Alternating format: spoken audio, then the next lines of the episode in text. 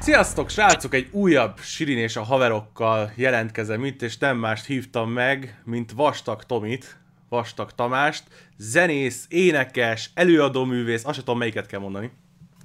Hát, tök, Neked mindegyik jó? sziasztok, hello.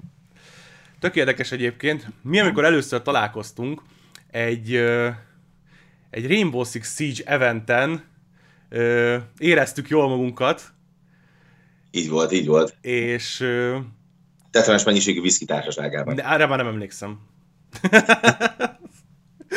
de, de ez úgy hangzik, ez úgy hangzik, mint hogyha mi lettünk volna.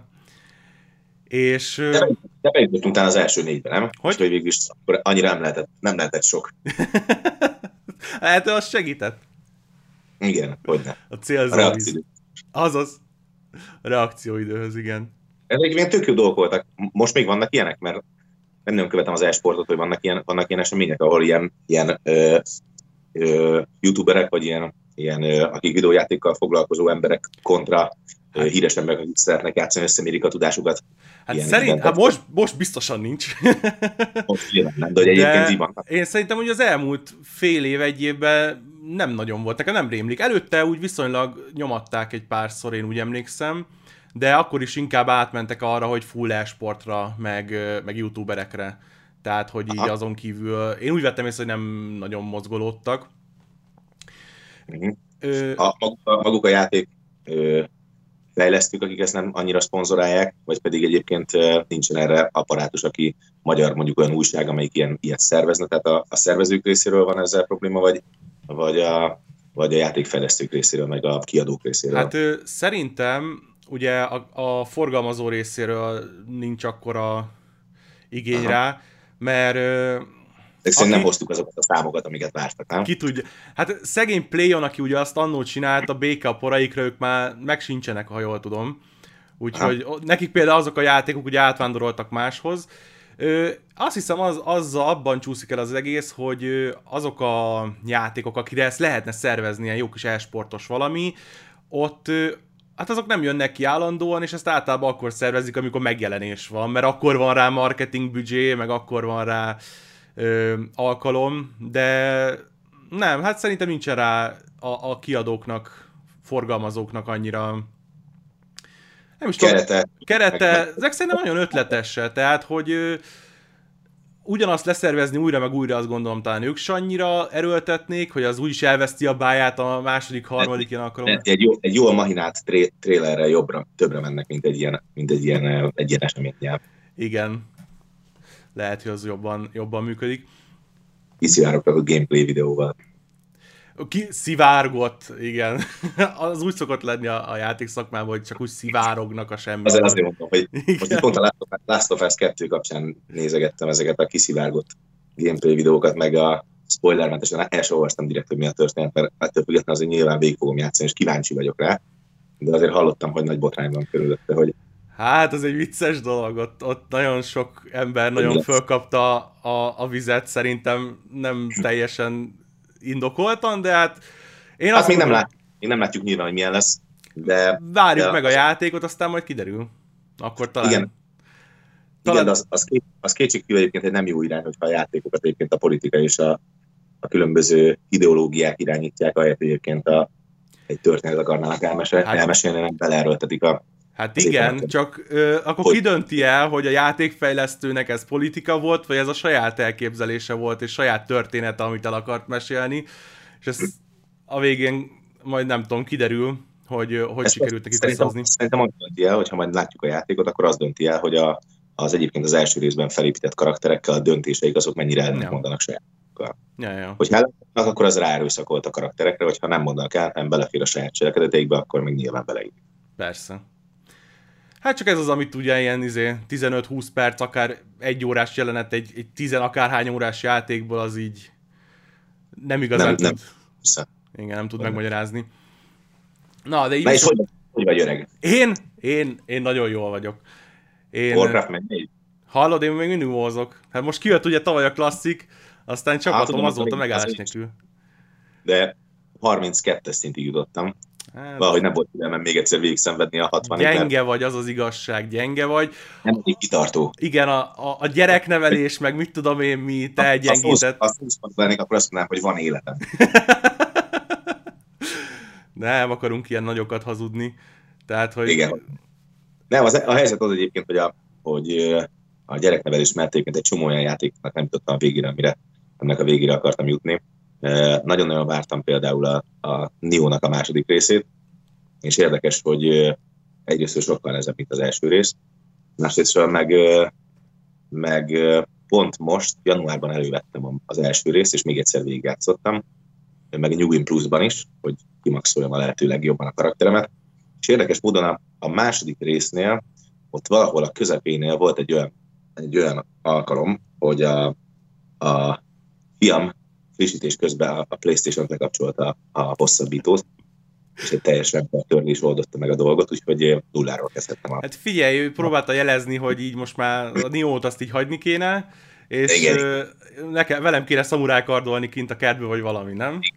Lehet, hogy ez volt, de valahogy másodszor már nem álltam neki. Tehát ugye a játéknak az egyharmadánál törlődött az állásom, és, és másodszor már nagyon nagy szívás volt végigszenvedni. Az első bosszig elmentem, aki nagyon könnyű volt, így nyilván, hogyha ezeket a általában ezekben a játékokban van ilyen 5-6 féle lépés, amit hogyha kitanulsz, akkor ugye tudod, hogy mire a, a, a counter, és utána meg egy ilyen ritmusjátékhoz hasonlít jobban. Mm-hmm. Tehát a, a, a, a Neo is, meg a Dark Souls is egy idő után olyan, mint hogyha tudod, van ez a move játékok, mint a, a Beat Saber, Aha. vagy a különböző ilyen táncos játékokkal egyszerűen csak ütemre kell eltálnod a lépést. Nagyjából itt is ez van, hogy ütemre kell Hát igen, vissza. csak a boss adja meg az ütemedet, hogy hogy kell táncolni vele. Így, ezért, ezért van az, hogy ugye nem is tudom, hogy, hogy például a Dark Souls, azt valaki végigvitte egy ilyen, egy ilyen dob, dob szerpont, tudod, ezen az Xbox-os dob szerpont. Egyébként tényleg egy ilyen ütemjáték, viszonylag. Jó, de most már most arra már végigvitték lábbal, meg szerintem fülcimpával is, tehát az emberek nagyon betegek. Persze. De egyébként nagyon... ezek, ezek, ezek tök menő dolgok. A, én, én a Dota 2-t szeretem nagyon az e-sportok közül azzal, azzal szoktam én néha játszani, amikor, amikor, amikor időmengedés, amikor az a fajta élmény érdekel, hogy másokkal összemérjem a tudásomat. És ott például nagyon érdekes, hogy ott viszont már eljutott azt hiszem oda a, a játék, hogy a legjobb játékos, amikor midlane-en szólóztak egymással, akkor, a, akkor az AI-t nem tudta legyőzni, tehát a mesterséges intelligenciát. Ami azért feltétlenül kérdéseket, hogy, hogy hogy is van ez. Hát figyelj, azért, ha, ha úgy van beállítva, azért egy számítógéppel, egy robottal nehéz versenyezni erőllétbe, meg ügyességbe, meg gyorsaságba. Tehát, hogy a, a CPU ciklusokat ö, leverni azért az egy, ö, az egy érdekes ö, műfaj. De egyébként ja. a, a, a Nio-t azt tökre meg tudom érteni, hogy, hogy nem kezdted újra, mert én nem játszottam vele, de az a pár ember, akit ezzel kapcsolatban így, így követtem, így posztolgatta a törött kontrollerekről a képeket, tehát hogy így egy, egy izzasztó játék. Hát de még egyszerűen biztos, hogy végig fogom vinni, de más ilyen történetorientált játékok olyanok, hogy, hogy körülbelül egy hónapja jutottam a God of War-nak a végére. Mm-hmm. És mhm. hogy így olyan monumentális történet volt, hogy nem is értettem, hogy, hogy, hogy amikor elkezdtem vele játszani, akkor annak idején hogy tudtam félúton abba hagyni. Most nyilván előről kell kezdem, mert hogy, hogy lineárisan történt összeálljon, de hogy, de hogy egyébként tök fura dolog, hogy, hogy van ugye az uborka szezon, amikor szinte nem is jó játék, meg olyan, meg olyan AAA játék, ami egyébként történetorientált, én ezeket kedvelem. Máskor meg, meg annyira szalásig vagy játékokkal, hogy, hogy nem, is tudod, nem is tudod rendesen lekövetni, hanem az van, hogy még az egyiknek még a közepén vagy, amikor már bele kéne vágni a másikba, de az előzőt is végig kéne vinni. Hát, nehéz dolog ezek. Hát meg mostanában ugye nagyon nyomatják ezeket a open world vagy félig open world játékokat, amiben aztán bele lehet rakni 30-40-50 órát is, és De, ha... Ilyen gyűjthető tartalommal, aminek, aminek az embernek egyébként az van, hogy az OCD-re hatnak rá, tudod, hogy, hogy mindent ki kell pucolni, mindent, mindent nem lehet csak úgy izé elmenni egy izémet, minden szobát ki kell pucolni. Igen, amikor Igen. látod a listába, hogy már csak 8 hiányzik abból a, a 13-ból, akkor így elgondolkozol, hogy jó, hát azt még megcsinálom. És... Igen, az, az Arkham knight volt egy olyan, hogy emlékszel, hogy más cutscene volt a végén, hogyha az összes ilyen Riddler ö, ö, ilyen... Hát egy kérdőjelet. Fejtörőt megtaláltad, meg, meg kimaxoltad. Mm. Na most tudod, kinek volt ez türelme azt a közel ezer ilyen, ilyen mini küldetést megkeresni, ugye eleve meg kellett keresni, és még ki is kellett találni. Úgyhogy, úgyhogy úgy voltam, hogy egy darabig csináltam, és kb. ugye 60 jutottam, amikor inkább, inkább inkább azt választottam, hogy hát akkor YouTube-on megnéztem az alternatív végét, hogy, hogy mi van, hogyha, ha mindent összegyűjtöm. Hát pedig még mostanában még egyszerűbb is, mert régen, amikor még mit tudom én, GTA 3 vagy ilyesmiben akartad kiszedni az összeset, akkor a haverodnak a haverjától volt egy térképetek, ahol zsírkrétában be volt x az összes kis package, hogy hol lehet felszedni. Most már azért az interneten úgy meg lehet találni, hogy, hogy mit kell csinálni, hogy azért nagyon ja, változás. Pont most a, a, a Zolival beszélgettünk róla, hogy a, meg tett is valaki egy videót az otherworld hogy a, a Prince of Persia második részébe, ott még úgy volt a másolásvédelem kb. megoldva, hogy amikor megvetted a játékot, akkor kaptál hozzá egy kis, ilyen kis könyvet. És az egyik, ö, egyik ö, ilyen fejtörő, az abba volt meg. És anélkül ugye nem tudtad megcsinálni. Aha. Mert hogy anélkül nem kaptad meg sehol a, a, a belépési kombinációt, hogy kell ugrálni egymásra a szimbólumoknál. És hogy hogy, hogy emlékszem is, hogy, hogy hányszor kezdtem újra, meg hányszor haltam meg, mire, mire aztán feladtam. És hogy, hogy ez ma, ma meg ugye mennyivel könnyebb, hogy amikor így valami ilyesmi dolgot el akarsz rejteni, akkor úgyis három perc alatt megtalálja valaki a, a 7 milliárd emberből, és semmilyen olyan titkot nem tudsz elrejteni egy játékban, ami mondjuk két év múlva vagy derül ki. Már a, a játék megjelenésekor már kim van minden, amit tudni kell róla egy órával, mert mit tudom én, kiadták erő, előzőleg ilyen letöltéssel, hogy csak le tud tölteni, de abból meg kitatamányolták a, az ügyes emberek, tehát hogy az ilyen meglepetések, hát meg líkek, meg a, a fene tudja még mi. Igen, a tesztelőknek mit tudom, egy-két héttel korábban adják, ugye, hogy, hogy, hogy mire kint van, addigra ő nekik már legyen a reviewjuk, tehát hogy persze. Az érdekes dolog. Ja, gyorsan kikopott. Egyébként ez baromira érdekelt, hogy ugye pont egy ilyen gamer rendezvényen találtunk, de hogy így a több ilyen énekes, vagy, vagy előadóművész, vagy akárminek nevezzük, ott sok a kocka egyébként? Mert úgy adja magát, hogy mit tudom én, mentek egy helyszínre, útközben előkapja az ember a Nintendo DS-t, vagy az akármicsodát, hogyha otthon van, ö, nyilván nem kell bemennie 8 órába dolgozni, hanem megvannak azok az időszakok, amikor mondjuk fellépésekre jár, a kettő között otthon belövi a Playstation-t. Igen, ezek, ezek, ezek viszonylagosan, tehát általában tömegcikk fogyasztásban vannak a, a híres emberek között, amennyire én láttam, tehát a FIFA-k mennek, Aha. vagy a Call vagy az ilyesmik tehát a, a, a, mondjuk az indi játékoknak viszonylag alacsony piaca van a híres emberek között.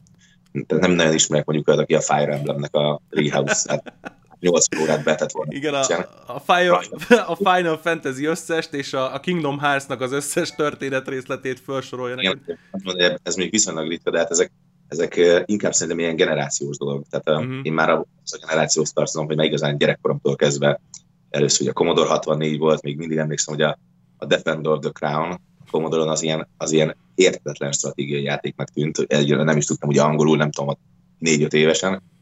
E, másrészt pedig, amikor meg, amikor meg kijött még, még szerintem XP-re jött ki egyszer egy ilyen, egy ilyen Windows-os változata, akkor meg én nem is tudom, hogy így hány órát tett abba bele, hogy, hogy akkor egyszer csak úgy vittem végig, hogy, hogy csak lovagi tornákkal, és akkor minden területet elszettem, és akkor utána nyilván, tehát ilyen fogadásban, és akkor tudtam, hogy hova kell célozni, tehát aztán úgy, hogy csak akkor gazdaságilag legyőzni a másikat.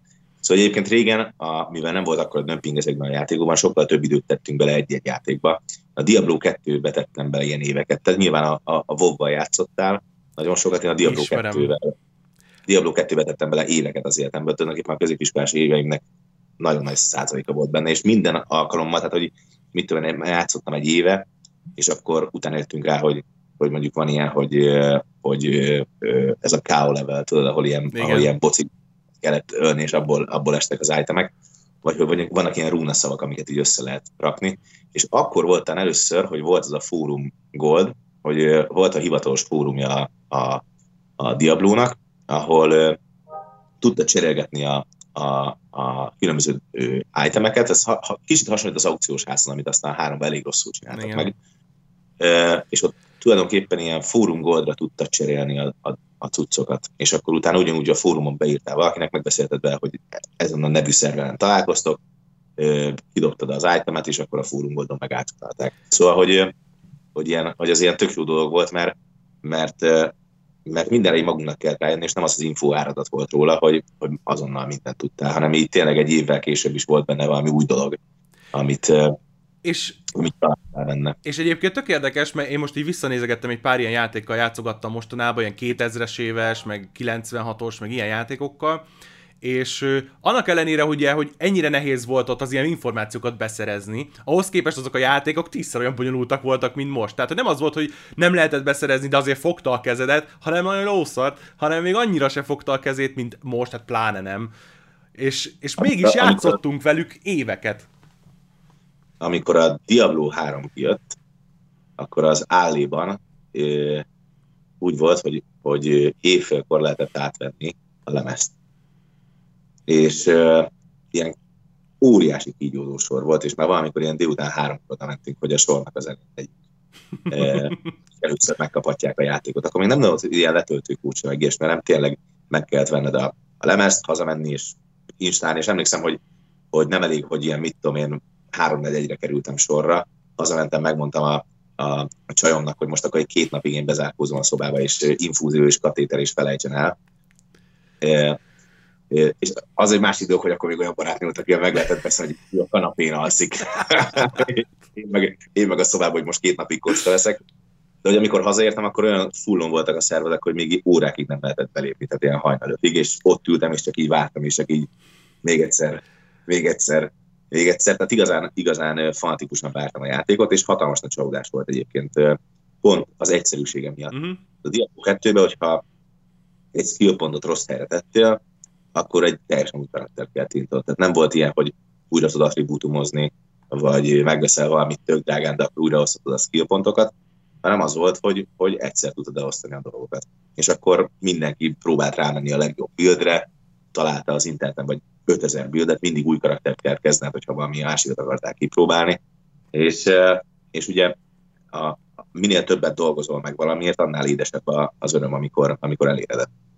Szóval, hogy például a, ha most a WoW-ot nézzük, akkor a, a WoW-ban is e, azért persze borzasztóan hosszú idő eljutni 60-as vagy a 70 szintre, e, és nekem pont azért nem jött be, mert én akkor akartam volna csatlakozni a WoW-hoz, amikor e, nem is tudom, hogy melyik kiegészítővel jött meg az, hogy egyből 55-ös karakterrel, vagy nem tudom, 65-ös mm-hmm. karakterrel rákezdeni.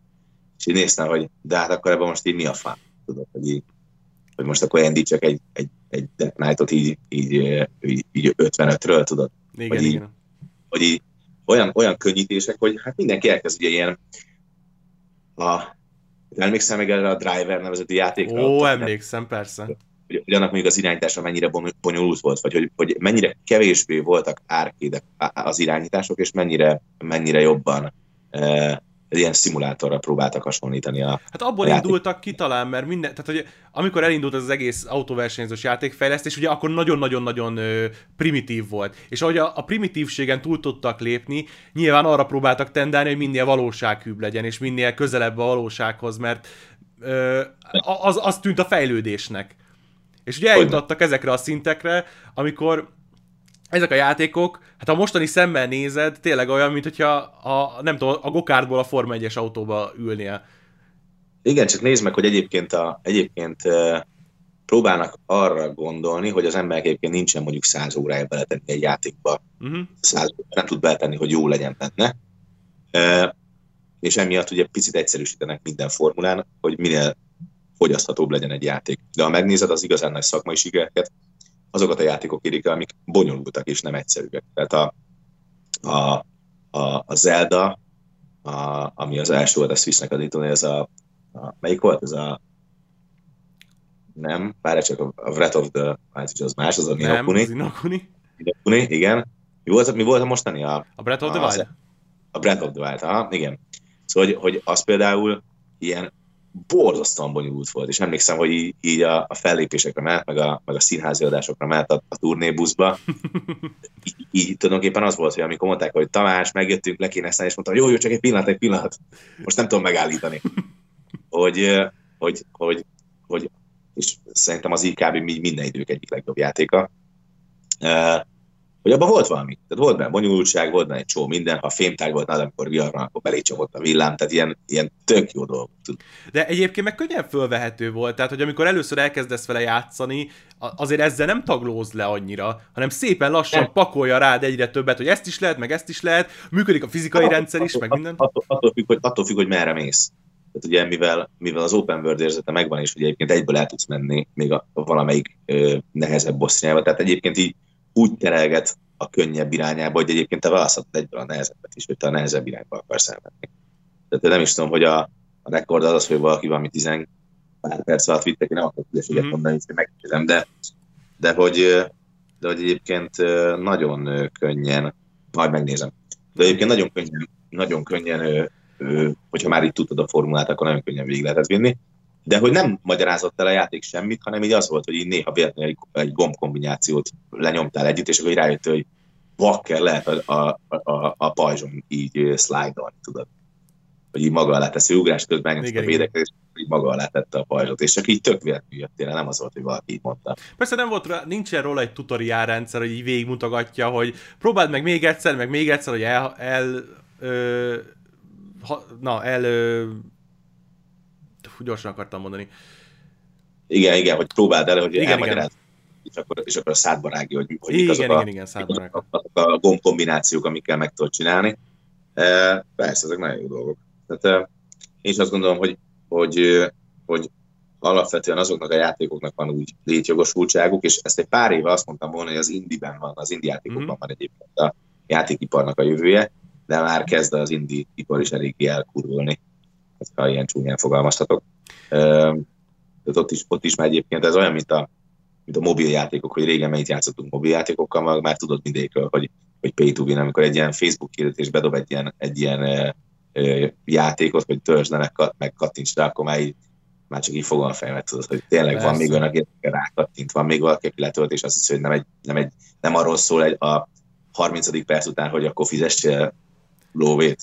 Meg a legjobb, ugye a mobil játékokra, tehát hogy amikor így meglátod a hirdetést, már ránéz, és tudod, hogy nem így fog kinézni a játék, tehát közel nincs ahhoz, ami a valóság. Ez csak a hirdetéshez rakták össze. Pont, pont, ezért, pont ezért váltott ki akkor a népharagot egyébként, amikor az új Diablo-t e, e, mobilra e, gondolták a fejlesztők, a Blizzard. Jó, hát ez egy ez ilyen, ilyen, ilyen történelmi, a történelem könyvekben majd így belekerül a, a videójáték a históriájába, hogy... Videójáték, videójáték mélypontja volt a videójáték per egyik igen, az annyira félrenéztük az egészet. Hogy akkor lesz a négy, ami a kettős fog hasonlítani, és ilyen dárkosabb lesz, meg ilyesmi. Aztán majd meglátjuk, hogy mi lesz belőle, mire végeznek vele az összes befektető és marketinges és analízis arról, hogy hogy lehet a legtöbb pénzt kicsikarni belőle, és akkor esetleg mégiscsak visszakerül egy része, és akkor onnantól meg már rajta vagyunk a, a lejtőn. Ez, ez, ez, ez alapvetően majdnem, hogy azt gondolom, hogy minden iparággal így van. Tehát a, a termék régen eladta saját magát, és, és emiatt a, a minél nagyobb minőségnek a, az elérése volt. Az autóiparban szerintem ezt a BMW tudja jól reprezentatíve bemutatni, hogy a BMW az igen megbízható jó márka volt, már meg tudod azt, hogy ha BMW van, akkor tudod azt, hogy az egy szervizes kocsi. Tehát tudod, hogy arra bizony évente azért rá kell költeni egy milliót, hogyha, hogyha BMW-t akarsz, akkor azt tudod, hogy az, azzal bármikor lehet az, hogy megáll benne valami, és akkor letilt a rendszer, és akkor az, szinte egy szolgáltatás, amiért fronton fizetsz. Tehát, hogy most már tudod, hogy az, hogy neked BMW-d van, azt meg kell fizetni azzal, hogy, hogy, hogy bizony az elromlik. A, a, a videójátékipar is pontosan így van, hogy ma már látják azt, hogy inkább a marketing adja el, és néha vannak csak ilyen rákoppintások azért, hogy a, a gamer társadalom az még valamennyire ilyen lázadó típusú. Ha megnézed például az, az Antemet, vagy mm-hmm. Anthem, vagy hogy mondjam, hogyha megnézed ezt a játékot, akkor ott például, ott például tökéletesen látszott az, hogy, hogy ez nem lett egy jó játék, amit, amit, amit, amit el akartak egyébként adni jó marketinggel, de hát nem lett egy jó játék vagy, a, vagy ott van a, a, a Fallout 76, ami, ami szintén egy nagyon szar játék lett, de vagy a marketinggel, meg a nevével próbálták eladni, vagy, a, vagy még a Destiny 2, ami most már ugye ingyenes is, tehát hogy, hogy látszódik, hogy egyébként az is egy, az is egy, egy nagyon koncepciótlan és magában, önmagában marketingre épülő dolog volt. Mm, nálunk a zeneiparban nagyon hasonlóan működik a dolog. tehát a, a zenei szakemberek azok, azok ma már nagyon újítani nem akarnak, főleg egyébként Magyarországon. Azt nem tudom, hogy, hogy külföldön hogy van, de ha megnézed, én általában a közép mezőnyben próbálok így eleveckélni, mert nem akarok ennél sokkal híresebb lenni, vagy sokkal magasabbra jutni, mert, mert, mert ott, már, ott már inkább az van, hogy ilyen különböző trendek vannak, amerikai trendek, amiket próbálnak lekövetni, és akkor tudják, hogy majd az itthon is be fog válni. Az azt hiszem, hogy ez nagyjából a Youtube-on is így van. Hát ez mindenhol így van sajnos. Vannak, vannak különböző challenge és akkor mit tudom én, próbálj meg nem nevetni, meg ilyen atomszarságok, amitől leégnek a, az agyamban a, a, a relék, tudod? De bevonzák a kattintásokat, bevonzák a view-kat, az emberek Aha. nem tudnak ellenállni, és... Ez így nagyjából minden így van, tehát a magyar zeneipar is úgy működik, hogy, hogy vannak az amerikai trendek, és akkor azt mindenki megpróbálja itthon lekoppintani, és, és egy iparág lett. Mm-hmm. Tehát a, nem, nem művészeti ág, meg nem egy kreatív kultúrkörnyet, ahol valami újat próbálnak létrehozni, vagy újat próbálunk létrehozni, nem akarom magamat ezen kívül tenni, próbál az ember létrehozni, hanem az van, hogy, hogy, hogy a, látja azt, hogy külföldön mi megy, és akkor azokat itthon próbálják megcsinálni. Én mondjuk kevésbé, nem is vagyok annyira nagyon sikeres. De egyébként ez uh, érdekes, amit mondasz, mert nekem egyből az ugrik ebből be, hogy akkor van egyáltalán magyar zenei ipar, vagy csak importálunk külföldről, magyarosan? Nézd, azt gondolom, hogy ez már nagyjából régen is így volt, tehát ha megnézed ugye a, a, az Illés metró, meg a e, e, hármast, akkor nagyjából ott is látszott, hogy hogy Led Zeppelin, meg Beatles, meg, meg honnan vannak a nyúlások. Mm-hmm. Ez régen is így volt. Tehát, ne legyen azzal kapcsolatban illúziónk, hogy amiket a, amiket a, a szüleink hallgattak a 70-es, 80-as években, azok, azok akkor nagy újítások lettek volna, vagy akkor örökérvényű nagy slágerek lettek volna. Azok is megvoltak pontosan, hogy honnan nyúlták ezeket a dalokat. A, a, a, ott is ez volt, csak maga az átlag ember nem jutott hozzá feltétlenül ahhoz a külföldi slágerhez, ahonnan nyúlva van a dolog ezért, ezért nézünk rá mi úgy, hogy a magyar zenének, a zenének az aranykora, pedig már akkor is ez volt egyébként. Csak kevésbé tudott nyíltan menni, mert, mert nem voltak olyan gazdasági szakemberek mögötte, hanem inkább azt mondom, hogy, hogy nem, nem történt meg a, a teljes konkrét nyúlás, hanem inkább ilyen ráhatások voltak. Tehát mondjuk ilyen 80%-ban a, a tudat alattiában a mm-hmm. dalszerző benne volt egy amerikai dal, és akkor ilyen 80%-ban hasonlított, 20%-ban meg valamit hozzátettünk, ami, ami hazai, meg ami magyar. Ma már ezek inkább úgy vannak, hogy, hogy ilyen robotikusan működik, tehát akár a politikát nézed, akár mit, akkor úgy van, hogy, a, hogy a, látják azt a különböző szakemberek, hogy mi az, ami, a, ami az embereknek a, a kivált valamilyen érzést, valamilyen ingert. És ezeket is számolgatják szerintem így íróasztal föld, nyilván egy számítógépen, és akkor így próbálják összerakni azokat a formulákat, amikről tudják azt, hogy működik. Tehát iparosodik a, uh-huh. az egész. És ö, nagy tömeggyártású árucikké válik. Ez igaz a, a játékiparra, igaz most már azt gondolom, hogy a Facebookra is, miközben egy, ez egy elég szabad platform volt részen, régen, ahol, ahol ö, nagyon jó egyéniségek voltak, ö, de azt gondolom, hogy itt is abszolút látszik, tehát a, az ilyen ö, különböző ilyen, csak nem is tudom, de ilyen Dezső Bence, meg az ilyen embereken látszik, hogy ott uh-huh. ilyen egyértelműsített ilyen kül- különböző külföldi youtubereknek az egy egybe másolása történik. E, e, úgyhogy szerintem ezek a dolgok, ezek sajnos így történnek. De most egy ilyenkor, mm, ez, egy, ez, ez, ez, egy ilyen, ez egy ilyen globalizált folyamat. Mm, nem, hiszem, hogy, nem hiszem, hogy ez valaha egy kicsit máshogy lesz, de akkor lesz másmilyen, hogyha az igény az másra lesz. A, de az igényt meg ugye azok emberek határozzák meg. A... Persze, persze, de ez egy érdekes dolog, hogy egyébként az ember azt gondolná, hogy valamilyen művészeti ágban ott nem lehet a végtelensége tolni ezt a, az iparosítást, mert valamilyen pontján be kell lépnie magának a művésznek, aki ezt csinálja, és az legyen az, az film, vagy zene, vagy, vagy akár sarkított téma, de a YouTube-ot is annak lehet mondani, mert van, aki olyan szinten űzés, olyan dolgokat ad ki, de hát ugye azt mutatja a példa, hogy azért ezt is el lehet iparosítani. De szerintem, szerintem ez nagyjából úgy van, hogy azok az ágazatok képesek arra, hogy kreativitásban oldják meg, ahol nincsen, eh, nincsen benne pénz. Uh-huh. Ez akkor ugye a, a, most látjuk azt, hogy a legjobb ilyen kutatók, meg a, meg a, a legjobb matematikusok, azok mind olyan szegényebb országokból jönnek, mint mondjuk India, Pakisztán, a, a, a, a legjobb ilyen hackerek, vagy, uh-huh. vagy matematikusok ezekben az országokban brain drain különböző nagy országok elszívják onnan őket, hiszen nekik nem volt meg hozzá a tőkéjük, hogy, hogy képesek legyenek különböző kutatásokat megoldani, hanem új kreatív módokat kellett ahhoz kitálniuk, hogy képesek legyenek rá. A Magyarországon is azt gondolom, hogy a filmiparban, tehát ha megnézed az elmúlt években készült magyar filmeket, magyar sorozatokat, akkor ott van egy nagyon erős előrelépés, mert jóval alacsonyabb költségvetésből kell megoldani ö, ö, dolgokat, amiket Amerikában vagy, vagy különböző külföldi országban jóval nagyobb büdzséből meg tudnak oldani. Így aztán fantasztikusak például a testről vagy, a, vagy akár a, a, a terápia, mm-hmm. nagyon jó dolgokat lehet kis költségvetésből is kihozni.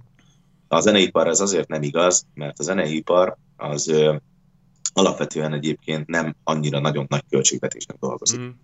Te, míg mondjuk régen minden, minden egyes hangszerhez ott kell tűnni egy zenésznek, aki, aki nagyon sok évet tanult, nagyon sok év tudás van mögött, és ezt meg kell fizetni ahhoz, hogy ő egyébként neki ez a szakmája, és ő ott ül a stúdióban x órát, és akkor óránként valami pénzt kell neki fizetni, hogy, hogy játszik. Ma már ezeket ugye a különböző zeneszerkesztő programokkal, egy egyszerű zongorával le tud azokat a hangot játszani, és az egyszerű embernek a füle az nem nagyon fogja hallani a különbséget, hogy itt most egy élő zene szól, vagy pedig, vagy pedig egy programmal van generálva az a, az a zene. Szóval ezért lehet az, hogy, hogy nem nagyon látod azt a, az anyagi befektetett különbséget egy nagyon-nagyon nagy előadó között, aki mondjuk tényleg sok millió forintot betesz egy, egy lemezbe, ha egyáltalán még csinálnak lemezeket, vagy egy olyan előadó között, aki egyébként ö, vett pár százezer forintért különböző programokat, meg egy, meg egy szintetizátort, és egyébként meg nagyon ügyes, uh-huh. és megcsinálja otthon a stúdióba. Ráadásul ma már a zeneiparban vannak olyan, olyan különböző szoftverek, amik megírják helyetted oda. Tehát így kázi, kb.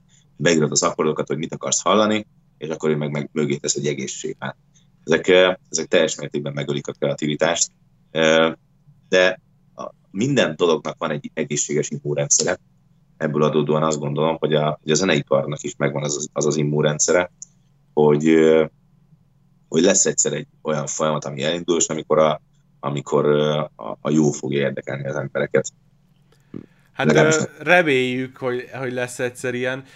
Én amikor, ja. tehát amit most mondta, hogy a zene megírja a programot, nekem ebből ugye egyből az jut eszembe, hogy, hogy már akkordok nélkül is vannak aik, amik zenét írnak amit meg lehet hallgatni, hogy milyen zenét írt a számítógép, anélkül, hogy megmondtad volna neki, hogy milyen zenét írjon. Csak az alapján, hogy feldolgoz egy csomó más zenét, az alapján megismeri, hogy mi a zene, gyakorlatilag olyan abszurdan hangzik, mert de egyébként valahogy így működik, és a végén pedig kiköp valamit. Nagyjából mindenki helyettesíthető.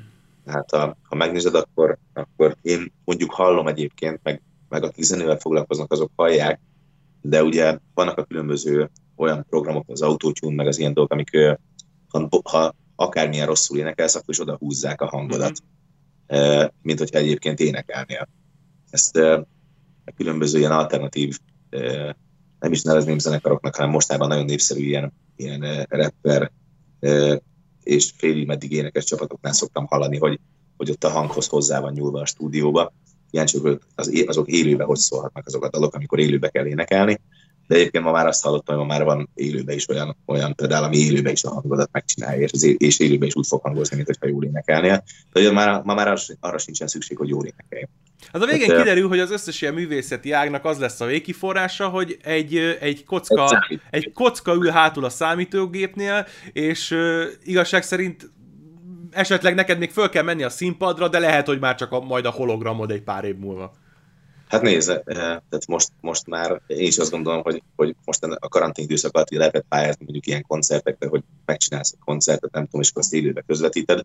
Tehát itt a válasz rá, hogy, hogy nem majd az lesz, hogy a, hogy tudom én, hogyha akkor még él a Madonna, mert ő teljesen kinyírhatatlan, és ő mindig a trendekkel nagyon, nagyon tartja éppen aktuális trendeket.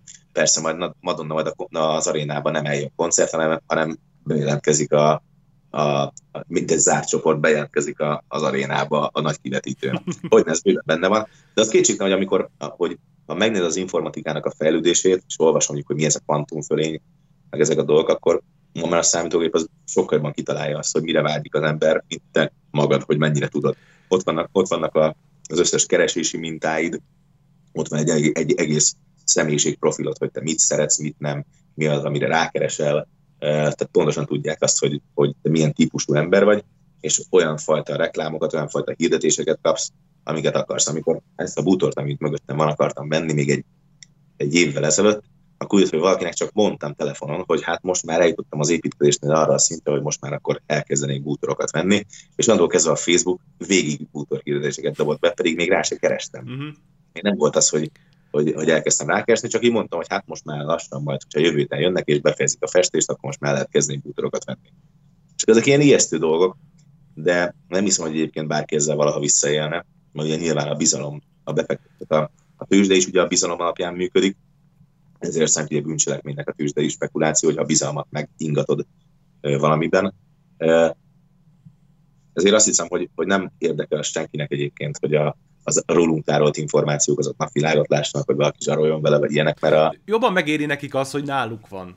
Jobban megéri nekik az, hogy, jobban megéri nekik az, hogy a, hogy tudják azt, hogy ki akar éppen bútort venni, és a bútorgyártó cégek azoknak meg eladják azért a profitért, hogy reklámozzák magukat a Facebookon vagy bár, bármilyen felületen, és tudják azt, hogy te erre fogsz fájni, ezek az okos reklámok. Hát e, iparágak épültek már erre, meg ö, annyi ember foglalkozik ezzel szerintem. Tehát, hogy ha most lebontanánk, hogy hány ember dolgozik két kezével egy nem tudom én mivel, vagy hányan dolgoznak azon, hogy ezek az algoritmusok jobban működjenek minden napról napra, és még jobban be tudja neked lőni, és már előbb tudja, hogy mikor születik gyereked, mint az, hogy te egyáltalán megnézd. Tehát, hogy ide ja. vezet. Igen, de érdekes egyébként, mert viszont ennek nyilván lesznek jó dolga is, tehát a, ez a, a kvantum fölénnél néztem, hogy, hogy, hogy egy perc alatt annyi számítást végez, mint amit egy ember valami 3000 év alatt csinálna, és hogy így, nyilván az, hogy egy csomó dologra meg választ fogunk kapni, amik megérdekelnek minket, de, de, de tényleg az van, hogy az ember az egy eléggé pótolható, tehát egy, egy, hát, egy igen, egy kicserélhető tényező lesz hát, a különböző ágakban, meg a különböző dolgokban. Hát Elon, Elon Musknak ugye ez a parája, ezért csinálja azt a Neuralinkes dolgot is, meg mindent, hogy fél, hogy eljutunk arra a pontra, ahol a számítógép hát öntudatra ébred, hívjuk akár minek szingularitásnak, tök mindegy, és eljutunk arra a pontra, amikor ő már dönt arról, hogy akkor most itt mi hogy legyen, és hogy ne maradjunk le, mert akkor igazság szerint egy másodhegedűsök lehetünk a saját bolygónkon, mert... Hát ez attól, ez attól, attól függ, hogy, a, hogy ha abban a fajta világban megyünk el, ami a vóliban van, hogy, hogy elhízva székekbe a számítógép mindig kitalálja, hogy mire várjunk, akkor én azzal egyébként meg vagyok. De, hogy, Jó, csak nem mátrixoljunk már, hogy ez akkumulátor. A másik véglet az meg nyilván az, hogy a, az ember, mint pótolható dolog, vagy ami egyébként már túl van népesedve a, a bolygón, a másik rész lehetséges kifejlet az még nyilván az, hogy nincsen rá szükség. Ez a rosszabbik dolog. Igen, a... és például kienged egy vírust a, a nem tudom melyik laboratóriumból a, a mesterséges intelligencia, és azzal ő tök jól el van, mert a fémjeit biztos nem korodálja. Nézd, biztos egyébként valamennyire szükség van az emberre is a, a, a hiba például. Tehát a számítógép ugye nem feltétlenül hibázik annyit, mi embereknek hibázunk, a, a festmények vagy a különböző művészetek azok meg olyanok, hogy a hiba teszi gyönyörűvé a, a YouTube-nak volt valamelyik lemez, amit úgy vettek fel a stúdióba, és semmit nem javítottak ki, hanem benne vannak a, a félreütött hangok is, meg a, meg a hibás dolgok is. Mm. És az attól egy, attól egy megismétetlen dolog. Az élő koncertnek van az a szép, amit ma már elfelejtünk, és ami miatt, ami miatt nem működik jól, hogy a, az élő koncert attól élő, hogy elrontunk dolgokat. Van benne egy hamis hang, az angolista félreüt egy billentyűt, de kétség kívül egy olyan, egy olyan megismétetlen dolog, hogy aki ott van, az egy, az egy örök élménnyel távozik onnan.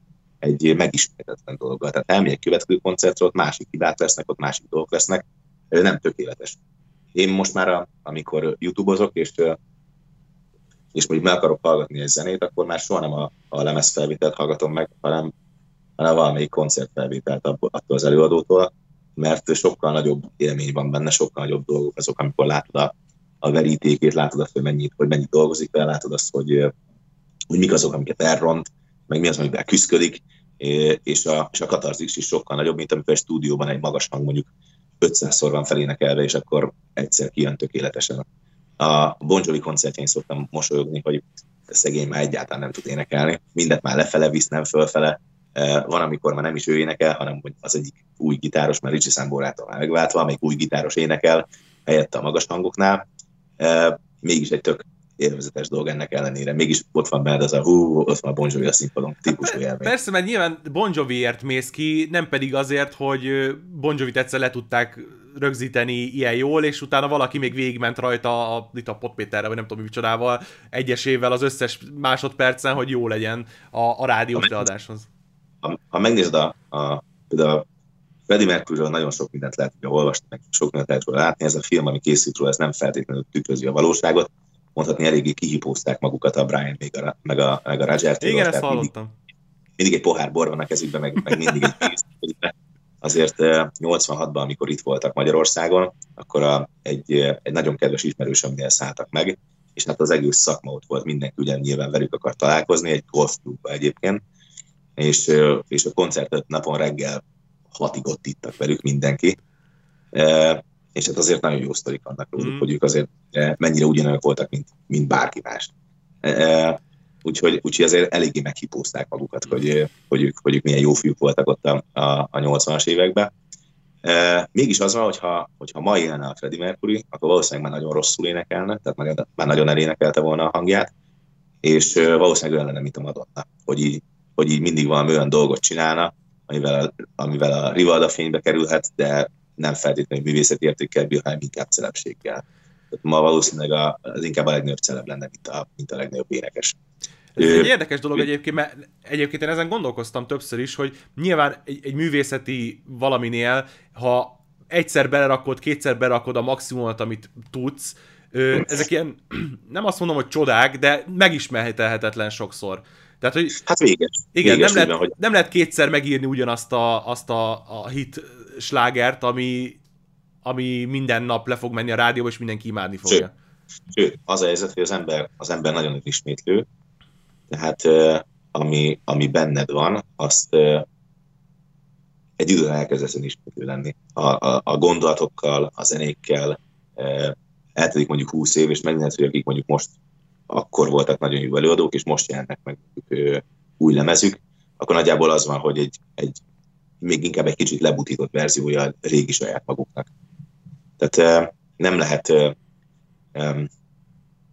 nem, nem megismételhető, tehát nem megis, meg, megismételhető egy dolog sem. A, ráadásul azt szokták mondani, hogy minden embernek, a énekesnek a hangjába ö, meghatározott számú magas hang van benne. Mm-hmm. Az opera énekesek azok a próbákon nem nagyon szokták kiénekelni a magas célt, mert tudják azt, hogy, hogy X mennyiségű magas van a torkukba, és hogyha most ezt elpazarolják, akkor később nem lesz. Mm-hmm.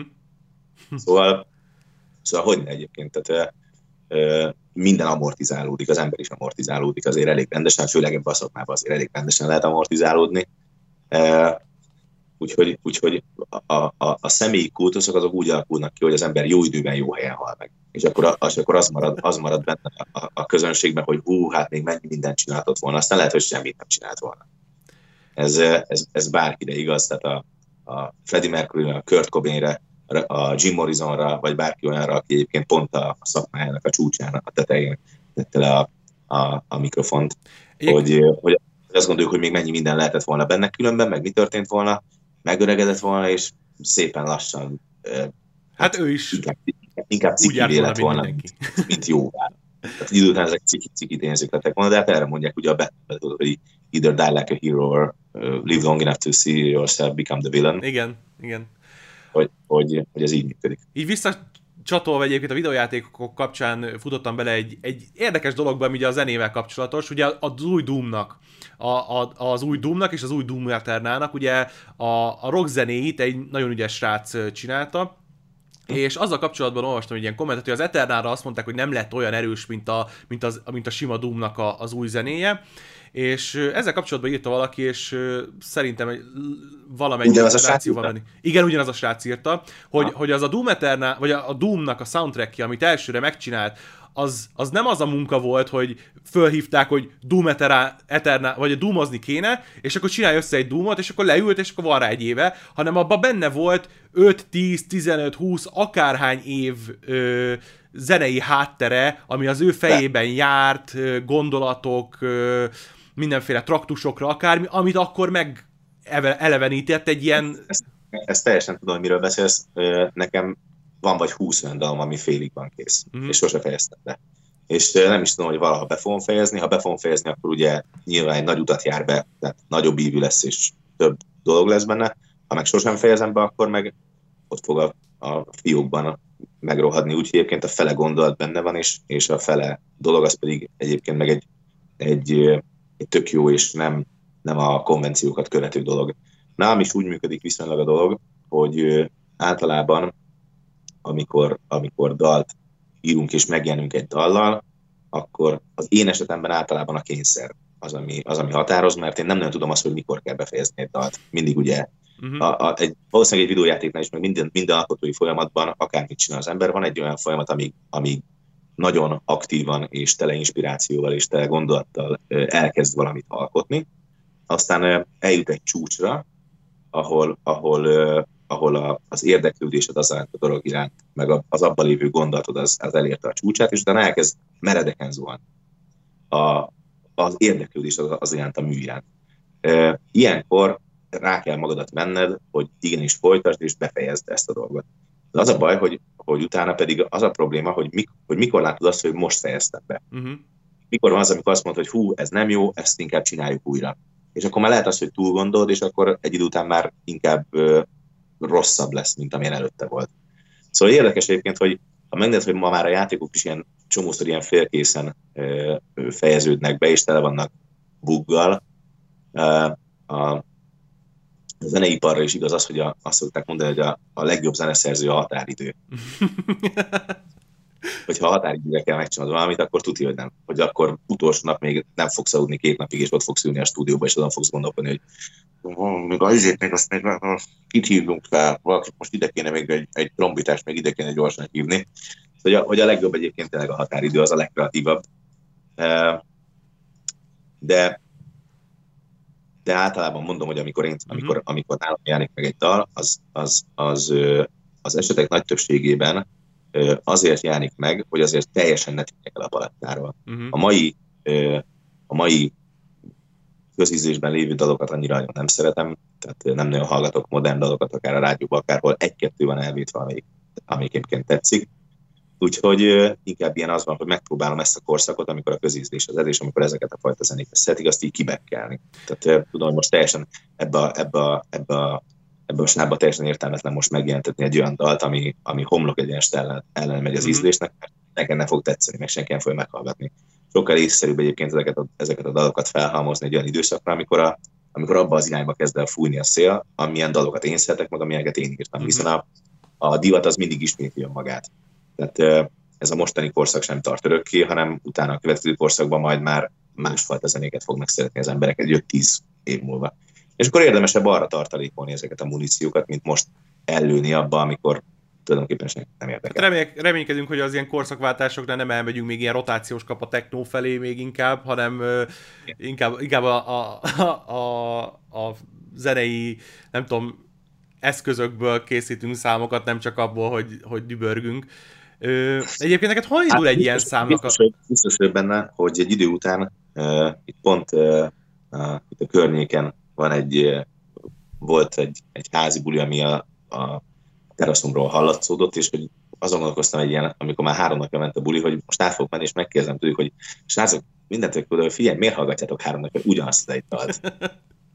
Tudod? Igen, ismerős. Hogy, hogy azt hiszem, azt hiszem hogy, hogy még elmegyünk addig a végletig, hogy a, hogy a zene, tehát az átlag zene az nagyjából a munkazenét fogja, tehát a munkazaj, uh-huh. hogy, hogy van egy, van egy, egy, egy, egy BPM, amit, amit tart a, a, a, az éppen aktuális bármilyen dob, legyen az elektronikus vagy élő dob, és akkor ez inkább az hogy, a, hogy különböző az agyadban lévő olyan stimuláló dologgal jár, hogy egy, egy felfokozott érzelmi állapotba hoz, és, a, és a, nem a dallam számít, hanem az ütem, uh-huh. hogy a, megemelje a pulzusodat, és, és mondom, stimulálja az agyadban a különböző ingereket.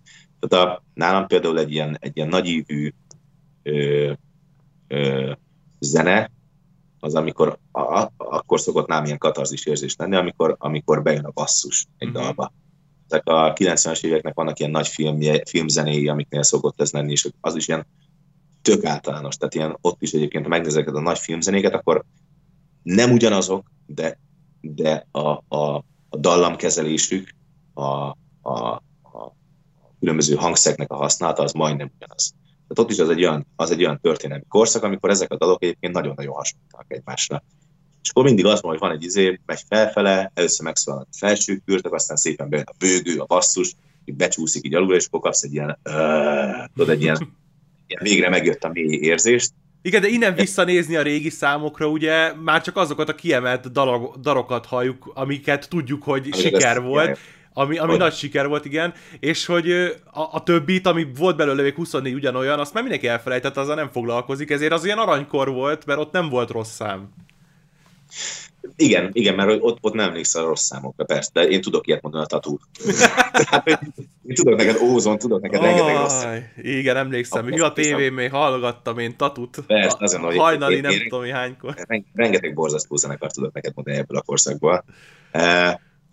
De hogy, hogy, hogy én azt mondom, hogy, hogy egyébként dallammal is ugyanezt el lehet érni. A, a, pont most, ha már itt ennyire közel van a, nekem a God of War élmény, akkor a, a God of War-nak a, a zenei hanganyaga az egy, az egy mester. Tehát a minden szempontból. A felvétel szempontjából is, uh-huh. tehát a stúdiónak a, a minősége az, hogy vették fel, hogy mekkora kórus van mögötte. Én néztem róla a videót is hogy hogy csinálták a zenét, és hogy tök durva, hogy egyébként érzületben egy ilyen 40-50 fős kórust hallasz, és 12-3 fővel Aha. vették fel. Be vannak duplázva a basszusoknak, meg a, meg a szopránoknak a hangjai, és ugye annyiszor vették fel, és a, a zeneszerző az rohadék módon azt csinálta, hogy a, a sok felvételt összecsúsztatta egy sávra. Aha. És valami elképesztően fantasztikus. Tehát a, annak a zenei hanganyaga, az, az nagyon. De azt egyébként a... egy videójátékon keresztül is kihallott, tehát hogy... Hogy, persze, persze.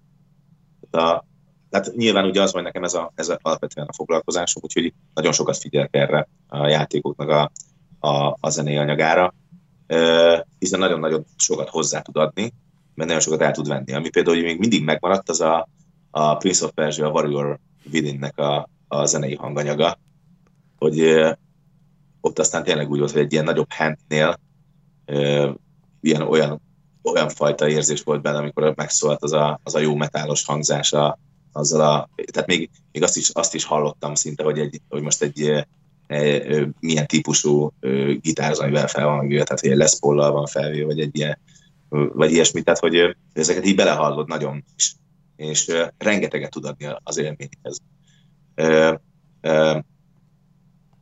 A, visszatérve annyi, hogy a, a God of War-nak a zenéje az, egy, az, az nem csak úgy van tökéletesen eltalálva, hogy nagyon jól meg, megadja az atmoszférát, hanem úgy van időzítve is, hogy például amikor, amikor mondjuk a Kratos beszél, akkor tudod, van ez a bűrő, bűrő, az a nagy basszusos izé, ilyen, ilyen, ilyen igazi kelt a viking, viking zene, hogy, hogy, hogy amikor beszél, akkor éppen a szünet van a zenébe, tudod? Uh-huh. És hogy mindig, amikor meg az átvetülés van, akkor, akkor indul be egy, egy nagyobb lélegzetvételű dallam. Szóval nagyon egészen elképesztő dolgokat tudnak hozzáadni a játékokhoz és ez szerintem oda is vezet, hogy, hogy idővel, hogyha egy nagyon jó történetet akarsz, és ha igazán bele akarod magad egy, egy nagy ívű történetbe érezni, akkor a játék az egy még ideálisabb közeg, mint a film. A filmnél ugye, ugye ülsz, és a különböző dialógok alapján megpróbálsz azonosulni egy karakterrel. Itt a, a karakterrel való azonosulást elősegíti az is, hogy érzetben úgy érzed, hogy te irányítod, hogy te hozod meg a döntéseket, hogy te vagy az, aki, aki, aki, aki a karaktert irányítja mintha az avatárod lenne. Igen. Éppen ezért nagyon kíváncsi vagyok arra, hogy, hogy a, a, ezek, a, ezek a nagyívű történetű játékok, mint akár a Last of Us-nak mondom az első része, vagy a, vagy a God of War, vagy bármelyik ilyen típusú játék, az mikor, érdem, mikor éri el azt a megérdemelt szintjét, hogy, hogy, hogy ezek a, az ott lévő alakítások, azok egy mondjuk az Oscarhoz hasonló díjátadón, vagy még jobb díjátadón el is nyerik a jutalmukat. A, pont a God of War, ahogyan most befejeztem, rengeteg videót néztem a készítéséről. És ezeknek a jeleneteknek a nagy része, ez az, a színészekkel el van játszva. Mm. Hát mostanában már ugye tényleg azon a szinten vagyunk, hogy, hogy szinte teljesen a színésznek az arca van benne, minden mozdulatával, jószerivel a, a, a grafikusok, animátorok azon a részén a, a játéknak csak annyin dolgoznak, hogy a adatot átimportálják és letakarítják. De... Igen, és, az, hogy, és annak a karakternek ugye az arc berendezkedésére az izmoknak a mozgását átteszik, de ugye egy ilyen teljes maszkban vannak, ami különböző érzékelők vannak rajtuk, és hogy néztem, hogy például a, a God of War-ban a kisrác, aki a, az Atreus, aki ugye játsza, az a, a kimondhatatlan nevű kisrác, aki játsza egyébként a, a valóságban, az így nem tudom, hogy tíz év múlva mekkora színész lesz, de hogy szerintem az egyik legnagyobb. Mert hogy, mert hogy a, amikor ezeket a behind the screen videókat nézed a Youtube-on, akkor annyira fantasztikusan játszik a két főszereplő a, a, ebbe a, egyébként egy ilyen fehér stúdióba ezekkel a különböző nehezítésekkel, és ugye, hogy mondjuk érzékletesen a Kratosnak az erejét ugye egyébként érzékelhessük, ezért az van, hogy ilyen egyáltalán nem beöltözött emberek meg ugye viszik mondjuk a, tudod, a, a csónakot, tudod, Igen. hogy ja, hogy, hogy ez a súlyérzet az ne érződjön, hogy egyébként ő tényleg küzdik azzal, hogy egy nagyobb súly dolgot visz, hanem ugye tényleg könnyűnek tűnjön. És figyelj, olyan elképesztően jól játszanak, hogy az valami elképesztő. Mert hogy ezt most, hát szerintem... ezt most nem, nem, nem fogalmaztam meg, de hogy nagyon, nagyon, nagyon, nagyon jó színészi játékkal játszanak. Úgyhogy egy ilyen, egy ilyen, egy ilyen játéknak a, a mögötte van színészi munka, és azok a színészek, azok a vezető színészek, akik egyébként ezeket eljátszák, azok semmivel nem tesznek bele kevesebb munkát, mint ők egy filmet játszanának el. Igen, viszont itt mondtad, hogy az elismerést szeretnéd, hogy a videójátékiparnak én is nyilván. Én ebben ott látom az akadályt, hogy ezek az ipari tényezők gyakorlatilag, tehát a, a filmipar, vagy akár szerintem a zeneipar is a, mondjuk egy videójátékban a színészkedésre, vagy a zenére nem úgy tekintenek, mint a, mint a, a a társukra, vagy, egy, vagy velük egy szinten lévő valamire, hanem, hanem egy ja. teljesen idegen dologra, pedig nagyjából ugye ugyanabban a, a, a versenyben játszanak, csak máshogy áll össze a végén. Hát de ha megnézed még az Uncharted 4, 4-et, akkor ott is az van, hogy a színész játék az, az makulátlan, az kifogástalan, bárkinek a részéről. Tehát, uh, Kevés olyan ott... dolgot tudnék mondani, ami uh, bármilyen tematikában, tehát mit tudom én, olyanokhoz kéne nyúlnom, hogy egy Breaking Bad, vagy egy, vagy egy nem tudom hogy micsodához, hogy, hogy olyan színész játékot találjak, amit azt tudnám mondani, hogy paritásban van, vagy jobb. Nem, de itt is, itt is ugye pont azért, mert, mert az a kevés ember, aki dolgozik benne, vagy aki egy ilyen lehetőséget kap, és tudja azt, hogy egyébként ez a kutyát nem érdekli, azért az van, hogy, hogy egyébként lehet, hogy ugyanaz a karakter egy filmben sokkal gyengébben minőségben játszana, mert más a közeg. É, nincs az a stressz, hogy valaki téged fog látni. Uh-huh. Tehát ugye, a, ha mondjuk egy ilyen, egy ilyen közegben játszol, akkor, akkor ugye annyira el leszem maszkrozva, hogy egyébként csak a legfanatikusabb rajongók fognak utána nézni, hogy most akkor ki az, aki tényleg játszott, és hogy vették fel, és hogy játszott. Tehát nem kell, nem kell szembesülnöd a saját magad produktumával úgy, hogy saját magadat látod, hanem egy másik karaktert látsz egyébként. Nyilván ez is hozzátesz. Másrészt meg, meg az ott lévő munka is egy sokkal bensőségesebb munka, tehát abban az adott stúdióban nem 70-80 statisztával dolgozol, és nem az van, hogy egy, egy olyan nagy közegbe kell beleilleszkedned, hanem egy, egy pár fős stábbal dolgozol, akiket ugye minden, mindegyiket úgy ismered, hiszen együtt dolgoztok évek óta, mint a legjobb barátodat, és sokkal könnyebben meg tudsz előtt nyílni, és sokkal mélyebbre tudsz nyúlni magadba, és sokkal könnyebben tud előhozni azokat a dolgokat, amiket mondjuk először ugye megpróbálsz. Ha most azt mondanám neked, hogy most kiállítanak téged mondjuk tíz emberrel, és csak annyit mondanék, hogy teljes erőből kiabáld el magad ordíts egy. Szerintem tízből nyolc ember az nem merné megcsinálni, csak ilyen fél hangerőn kezdene el kiabálni, mert Persze. azon gondolok, tíz ember, aki ott, az hülyének fogja nézni. Szóval ezek is egyébként nagyon sokat hozzátesznek, de, de, de az kétségtelen, hogy, hogy, a, hogy ezeknél a, a triplás, történetorientált nagy játékoknál a színészi munka az, az, az még a leg, legkisebb szereplőnek a színészi munkája is kenterbe veri egyébként a nagy Hollywoodi sztároknak a, jó, hát most nyilván nem egy DiCaprio-ról beszélek, de egyébként mondjuk az ilyen a triplás, ugyanekkor a költségvetésű filmeknek általában uh-huh. a, a főszereplőit nyugodt szívvel verik. Amit akartam, hogy ö, kérdezni, hogy ö, most már elkönyörödtünk vissza megint a, a videójátékokhoz, de így a, a, a, a zenéléssel, meg fellépéssel kapcsolatban, hogy tökre érdekelne, hogy, és ez lehet, hogy egy tök hülye kérdés, de hogy melyik fellépés fajta az, ami, ami, ami neked közelebb áll a szívedhez. Mert beszéltünk már itt róla, de hogy egy kisebb fellépés, ahol, ahol intimebb, talán kicsit személyesebb, vagy egy nagy, ahol sokan ugrálnak, a, rezeg a levegőt gyakorlatilag az emberektől. Tehát ez egy két azért egy nagyon különböző feeling. Igen. Hát ez nézd, már mióta van karantén, azt sem tudom már, hogy kezelni. Ez az egyik. A másik az, hogy a, mm, volt olyan csomószor az utóbbi időben, hogy így poénból beálltam egy zenekarban, mondjuk így vokálozni, vagy ilyenek. Azokat nagyon élveztem, mert nem volt rajtam is semmilyen stressz, mm. ugye hobbiként csináltam, nem is, nem is pénzt kaptam, érte, meg ilyenek, hanem így poénból, tényleg ott voltunk egy buliba, és beugrottam valahova zenét. Azokat nagyon élveztem. A koncertek tekintetében pedig inkább minden nap másmilyen. Tehát a, a, a mi szakmánknak az a sajátossága, hogyha éppen nagyon összevesztél a csajoddal, vagy nagyon szarnapod van, vagy meghalt valakit, vagy bármi van, akkor is az majd nem maradhat el a show must go a koncertnek, meg a shownak mindig folytatódnia kell. Akkor is kimész, és akkor is mosolyogsz, mint hogyha minden rendben és minden természetes volna. Ezért, ezért az van, hogy mindig egyébként nem tudom azt mondani, hogy van egy mondjuk egy kisebb koncert, ahol egy ilyen akusztikus unplugged felállásban játszunk, vagy azt érzem intimebbnek, mm-hmm. és ami azt tűnik jobbnak, vagy egy ilyen szuper koncerten, amit van 5-6-10 ezer ember, és akkor szeretek jobban énekelni, mert nehezen összehasonlítható, és inkább az van, hogy a bennem éppen aktuálisan lévő érzéshez melyik passzol jobban.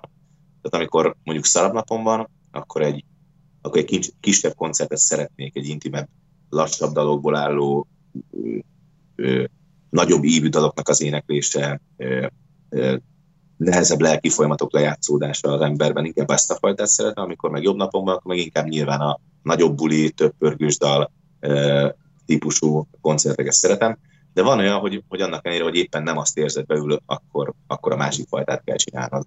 E, szóval inkább az van, hogy vannak olyan pillanatok, amikor a belső indítatás, és az az, az érzés, amit belül érzel, az, az találkozik azzal, amit, amit megcsinálnod kell.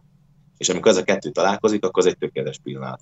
És ez mindegy, hogy ez egy, ez egy nagyon kicsi koncert, vagy egy nagyon nagy koncert, amikor ez a kettő találkozik, akkor az egy, az egy nagyon jó együttállás. Egyébként azért akkor... elkerülhetetlenek tűnik, ahogy egyébként így elmondod, mert azért a zene sok szempontból érzéseket közvetít, érzéseket ad át, és... Lehet, szerint csak azt. Igen, és, és nyilván, hogy a, a te érzéseid, arra, hogy milyen érzéseket tudsz közvetíteni, nagyon nagy szerepet játszik.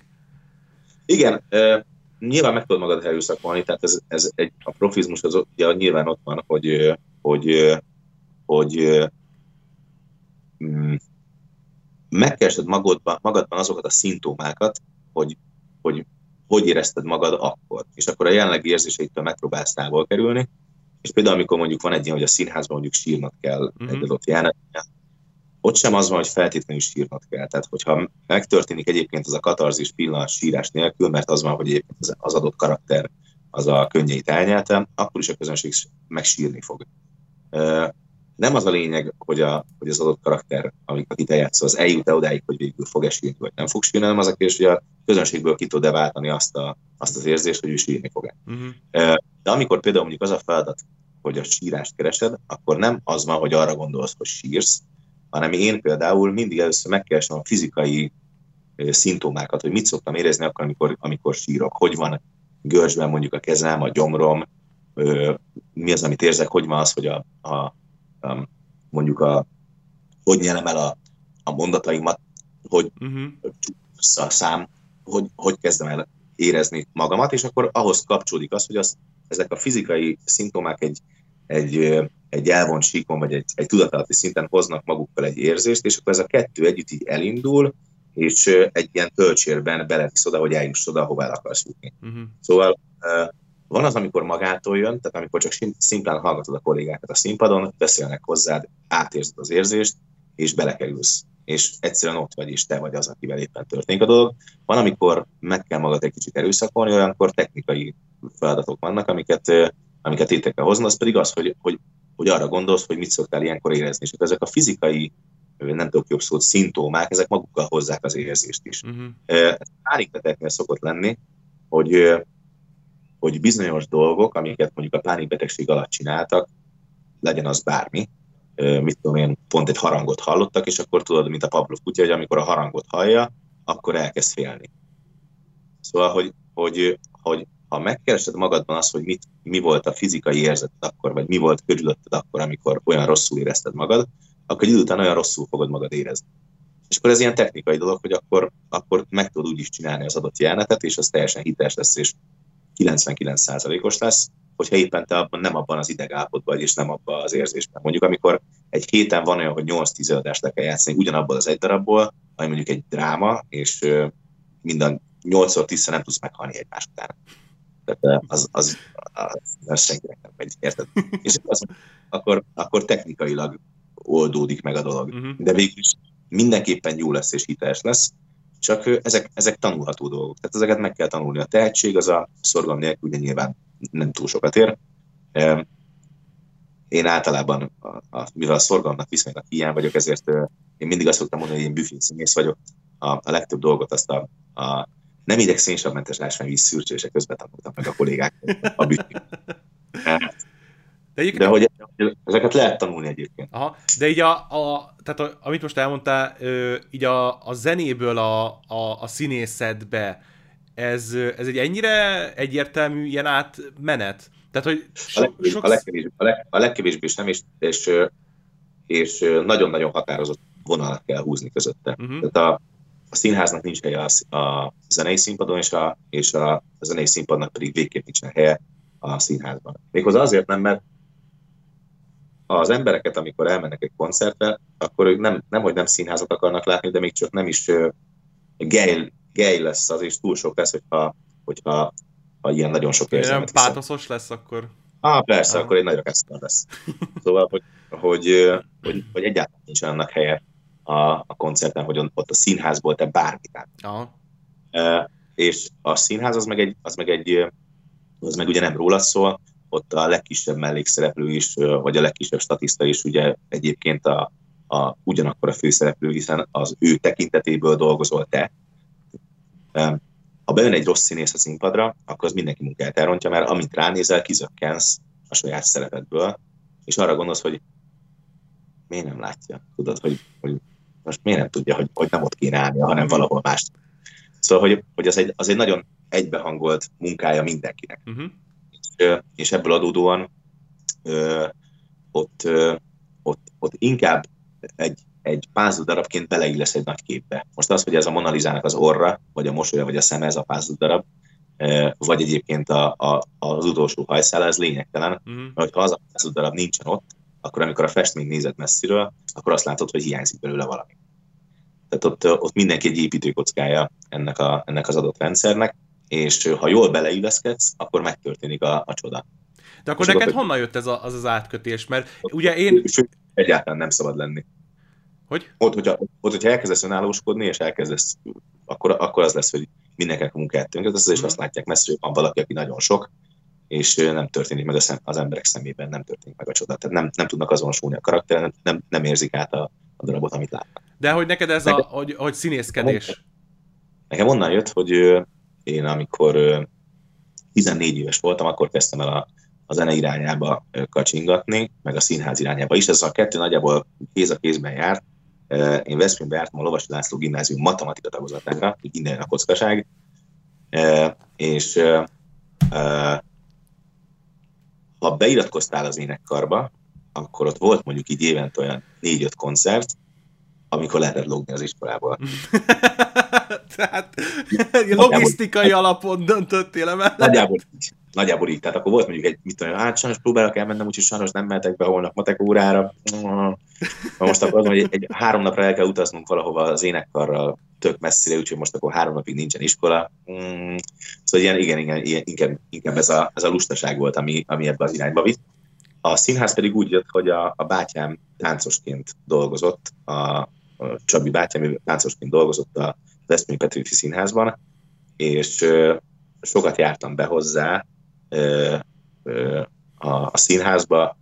Egyrészt az egy nagyon jó közeg volt, másrészt most már úgy ültetnek le senkit érte, úgyhogy ott nyugodtan lehetett sörözgetni, és senki nem, senki nem nézett megérte, hogy most mit kell ott 16 évesen egy büfében, nem tudom. Szóval, hogy, hogy így, így sokkal, sokkal egy, ilyen, egy ilyen elfogadóbb, egy ilyen, egy ilyen tök jó közeg volt, ahol a hasonló gondolkodású emberek teljesen mindenféle társadalmi konvenciótól mentesen együtt tudtak szórakozni, és nagyon sokat jártam benézni a különböző darabokat, és az emberre, hogyha sokat nézel valamit, akkor előbb-utóbb úgy is rátragad. Tehát most ültes le magad mellé valakit, aki életében még nem játszott számítógépes játékkal, nem fogja a kezébe a kontrollert, de hogyha nézi 20 órát az, hogy te játsz, akkor biztos mondani fogja, hogy az izé kombót csinál. De nem mm. látod, hogy azért kell, a követ kell hozzádobni, egyébként immunis az üzlésre, úgyhogy vissza kell, counterelned kell a támadásnak. Tehát egy idő után úgyis rááll az embernek az agya. És a színház az nekem is így jött, hogy így automatikusan ráállt az agyam. Annyit, annyit néztem, hogy, hogy, hogy, hogy ráállt az agyam, és úgy voltam vele, hogy egyébként ezt én is meg tudom csinálni. És uh, utána csak kipróbáltak, darabba, be kellett ugranom, és utána szépen lassan kaptam a szerepeket, mm-hmm. tehát ez így, ez így teljesen ilyen, ilyen, ilyen véletlenül alakult. A zene meg úgy volt, hogy, hogy azt már tudtam, hogy, hogy zenével akarok foglalkozni, tehát már akkor volt egy csomó zenekarunk, és tulajdonképpen egyébként tök vicces, hogy mai napig ugyanabban a próbaterembe járunk, most már csak sörözni, amikor, amikor hazamegyek Veszprémbe, mint ahol annak idején 15 évvel ezelőtt próbáltunk. Uh-huh.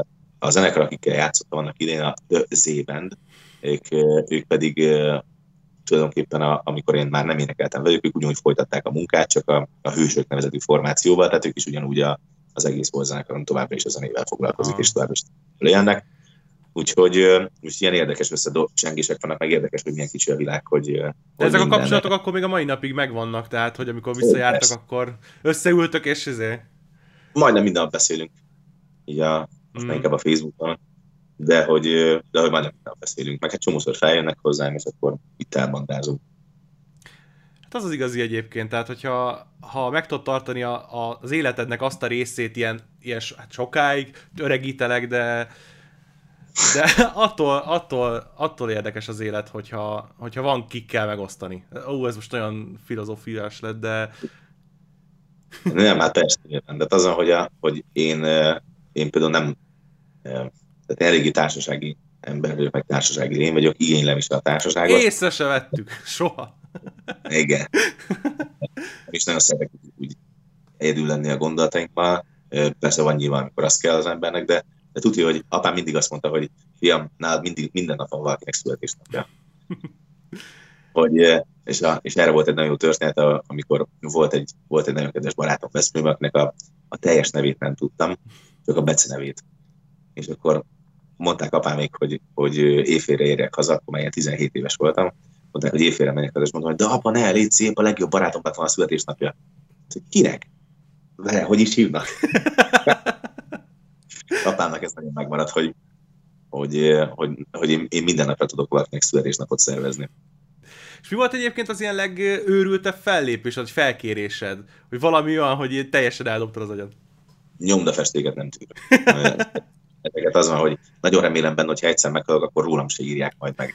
Nem, hogy, nem, hogy, én, nem, hogy én elmondjam, hanem akik ott voltak, remélem, hogy ezt most Hát azért minden hülyeséget megcsináltunk mi is, amit csak el lehet képzelni. Szerintem, szerintem a, a, a különböző nagy zenészeknek a könyveibe nem szerepel, amint, amint ne csináltunk volna, meg minden, minden mi is tudtunk, de nem nagyon ismerek aki egyébként meg nem csinálta mm. volna ugyanezt. Ez vele tartozik szóval... akkor valamennyire a, a bizniszsel? Tehát, hogy így abba a közegbe hát, vagy azok az emberek hát, adják tovább a habitust? Hát, nem tudom, hogy, úgy, nem tudom, hogy melyik volt ebbe a csúkfőtojás, mm-hmm. hogy, hogy a hasonló típusú emberek voltak, akik ebbe belekerültek, vagy pedig a, vagy pedig a, a a show business ilyenni az embert. Inkább, inkább úgy fogalmaznám, hogy a, úgy fogalmaznám át a dolgot, hogy, hogy a, a, aki művészettel foglalkozik, és az tök hogy milyen művészeti ággal, azok ugye érzésekből dolgoznak, azok a, azok a legújik. A tapasztalatok, amiket átéltünk, meg amiket éreztünk, azok a, azok a legókockáink, és azokkal tudunk építeni. Ha ezeknek hiány vagy, és, és kevés van belőle, akkor viszonylag kicsi várat tudsz építeni mm. belőle, vagy, vagy kicsi autót tudsz, és minél több Lego kockád van, annál nagyobb dolgokat tudsz belőle megépíteni. Úgyhogy, úgyhogy ebből adódóan a, a, az ember keres, kutat új élményeket, új tapasztalatokat, új, új dolgokat, amiket át tudsz menni. Úgyhogy igazából szerintem én is csak úgy voltam vele, hogy nagyon kíváncsi voltam, meg nagyon, nagyon kerestem a helyzeteket, meg, meg, meg meg vártuk azt, hogy megtörténjen velünk is ugyanazok a dolgok, mint amiket filmben vagy könyvben olvastunk a, különböző híres emberekről. Inkább, inkább azt mondom, hogy ez, a, ez volt a fő motivációja. Érdekes egyébként. És volt olyan, hogy a, mondtad, hogy mindenfele voltatok. A, ahonnan innen ilyen megkeresésekhez, az, az mindenki megtalált titeket? Tehát, hogy a Józsi bácsi most nyitja a kocsmát, és már küldi nektek a levelet, vagy, vagy most például te még keresel helyet, ahova mondjuk mennél föllépni? Tehát, hogy van olyan, hogy valamit ak- meg akarok csinálni, valahova ott akarok lenni? Ö, szerintem egyébként van. Ö, most ez a, most ez a karantén időszak, ez, ez nekem egy tök jó ilyen kis szünet volt így az elmúlt tíz év állandó hajtása után. Szóval biztos lesznek új motiváció, amiket mm-hmm. meg akarok csinálni, de, de annyi megkeresés volt, hogy általában nem kellett nekünk mm. keresni azt, hogy valahova elmenjünk, és nyilván a, az árral voltunk úgy, tehát az áldási árral mahináltunk úgy, hogy azzal tudtad belőni, hogyha, hogy ha emeltél az áron, akkor kevesebb koncert mm-hmm. lett, hogyha csökkentettél rajta, akkor, akkor több lett, és akkor így a, az árral tudtad beszabályozni, hogy a, a kereslet kínálat elvébe te ho, hova tudsz beilleszkedni. Általában, általában így voltunk vele. De hát szerintem egyébként nem nagyon van olyan rendezvény, vagy olyan dolog, amit ne léptünk volna fel. A, a, leg, a legeses, legviccesebb az az volt, amikor a Volt Fesztiválon léptem fel színházi előadással. Az a, az a, az a, az a tényleg az, az olyan volt, hogy rásul egy, egy a Frank sinatra az életéről voltunk egy darabban, ami egy kurva darab volt, és aki bejött, azok, azok mind állva tapsoltak, csak hát nagyon vicces volt egyébként látni ilyen 17-18 éves gyerekeket besörözve, meg sörön a kezébe beült színházba, érted? Érted. Egy ilyen hirtelen színház volt, és az volt, hogy amikor mondjuk éppen nem egy nagy zenekari szám ment, hanem mondjuk egy ilyen csendesebb jelenet, ahol, ahol mondjuk egy nagyobb dráma történik, akkor furcsa volt így, hogy a, azért úgy a Coco Jambot valahonnan hátulról hallott. Bekúszik így a sírós jelenetbe így hátulról, meg a, meg a különböző ilyen dolgok. Tehát az egy, az egy, az egy viszonylag mókás és nem feltétlenül teljesen odaillő jelenet volt, de, de kétségtelen, hogy ugyanakkor meg ilyen kulturális dolgokat is ki lehet vinni akár egy rendezvényre, és, és van rá egyébként kereslet, meg, meg igény. Szóval ott nagyon meglepődtem egyébként, hogy teltházunk volt egy, egy, egy Volt Fesztiválon, és egy, és egy, egy, egy, ez egy ilyen nagy cirkussátor volt, uh-huh. és hogy egy majd 600 fő bejött és megnézett egy, egy színházi adást a, a, ráadásul ez nem is az el, nulladik nap volt, hanem vagy a harmadik nap. Tehát azt láttad, hogy mindenki egyébként póló nélkül jött be. Ja, amikor a színházba dolgozott, általában megszokott, hogy mindenki felveszi a színház ruháját. Persze, fölöltözik, hogy ki kell öltözni. E, izé, most izé, elviszem az hogy a színházba majd este majd meghálálja. csak úgy, csak úgy, úgy, van, úgy van mindenki, tudod, hogy bemész, és akkor látod, tudod, általában a színházban mondjuk ilyen 30 pluszos korosztály ül, tudod, egybe, egy, egybe, egy helyben ülnek, és akkor itt meg furcsa volt, tudod, hogy hogy tényleg ilyen póló nélkül, meg napszemüvegben ilyen, ilyen... Hát meg gondolom jönnek be, jönnek ki be az emberek, mert ahogy éppen kedvük tartja. Másnapos, aznapos emberek így beültek egy előadásra, de egyébként tök menő volt, tehát hogy, hogy amúgy egy nagy élmény volt, csak így ugye az, az, az, mondjuk egy olyan dolog volt, ami nagyon, nagyon más milyen, mint, a, mint az eddigi színházi tapasztalataink, vagy ilyen. És volt olyasmi, amire úgy érezted, hogy így kiteljesedtél művészileg? Tehát, hogy jó hülyén hangzik, de hogy ha holnap elüt a villamos, akkor ez már megvolt? Hát most pont ez, hogy száz, nem tudom hányszor el tudtam játszani a Frank sinatra az életét a mm. születésétől a haláláig, az egy, az egy olyan dolog volt, hogy nem is tudom, a, amikor, már, amikor már egy hónap alatt, vagy 26 előadásnál játszottam, és előtte volt pont a próbaidőszak, amikor meg egy hónapig meg tulajdonképpen reggel 10-től este 10-ig bent voltam a színházban, ezt úgy kell elképzelni, hogy 10-től 2-ig bent voltam a színházban, 2-től 3-ig volt egy ebédszünet, 3-tól 6-ig bent voltam, 6-tól 7-ig volt egy vacsoraszünet, és 7-től 10-ig. Uh-huh. És ugye amikor hazaértem, mondjuk ilyen 11-re, akkor is mondjuk így hajnal 1-2-ig még a daloknak a szövegét tanultam, meg a, meg a szövegkönyvet. Megnéztem mondjuk még filmet arról, hogy hogy gesztikulál, hogy beszél, meg egy csomó mindentről, meg, meg hogy hogy nyilatkoztak alá utána a barátairól, ilyesmi, ezeket próbáltam összerakni a személyiségét, és ott például, mit tudom én, amikor már két hónapja csak Frank Sinatra-val keltem, megfeküdtem, akkor persze, amikor, amikor, amikor utána elmentünk bulizni, akkor emlékszem, hogy, hogy az x viszki után már én süllyedtem, hogy vigyétek ki, dobjátok ki! Szóval, hogy persze, hát ezek ilyen, ezek ilyen tök érdekes dolgok, hogy, hogy, hogy ha nagyon hosszú ideig reggeltől estig az, hogy, hogy, hogy matematikailag kevesebb százalékban vagy önmagad, mint egy eljátszott karakter, akkor hogy alakítja a személyiségedet. Rengeteg ilyen dolog van. Egyszer poénból csináltuk azt a tesómmal, annyira rögtünk azon, hogy vannak, akik úgy beszélnek, tudod, hogy bátyja, uh-huh. ó bátyja, ó bátyja, ó főnök uram, nagy uram, ó, tudod. és, és hogy addig-addig játszottuk ezt egy három hónapig, hogy amikor mondjuk bementünk a dohányból, meg ilyenek, tudod, akkor mindig az volt, hogy szia uram, szia nagy uram, ugye tisztelek, becsüllek, izé, érintős lesz. És, addig-addig csináltuk, hogy egy idő után elkezdtünk így beszélni tényleg. És, és onnan nagyon nehéz volt visszafele. Tehát amikor egy habitust felvenni, az sokkal könnyebb, mint levetkőzni. Persze. De ugye, tudod, ez a tipikus, ami volt az eredetben, hogy ne gondolj egy elefántra, mire gondolsz egy elefántra.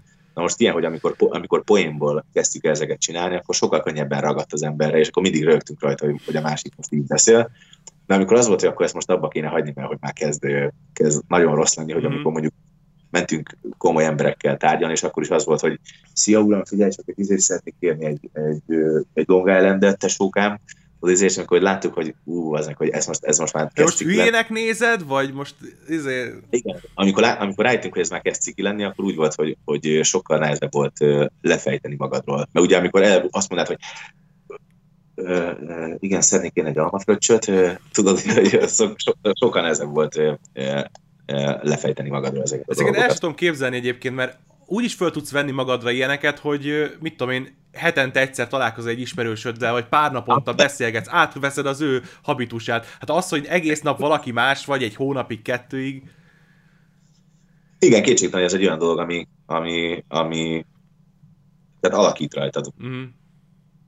De, de az a jó egyébként a, pszichológiában, amennyire tudom, hogy a hipnózis is olyan, hogy elképzeljük, hogy a hipnózis az olyan, hogy ha most így hipnotizálnak és megmondják, hogy te egy kacsa vagy, akkor onnantól kezdve, amíg, amíg fel nem oldanak, addig te kacsaként fogsz élni, de hogy ez nagyjából nem így van. Tehát az úgy van, hogy a, a, a, a személyiségedben nem beleillő személyiségjegyeket, azokat kiveti egy, a tudat alatti egy idő után magából. Mm.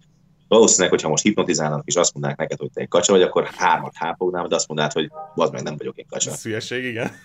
Igen, tehát nagyjából itt is az van, hogy amikor mondjuk hónapokig egy karakterrel élsz együtt, és egy, egy karakterben élsz, akkor utána ihipózódik belőled idővel. Mm. Tehát amikor abba hagyod, akkor az van, hogy szépen lassan aztán a saját személyiséged visszajön, és egyre jobban leválik a, a felvett dolgok. Így most a karanténban láttam, hogy több ilyen dolgot is csináltak, láttam, hogy koncert, ilyen karanténkoncertet csináltatok idősek otthonában, minden.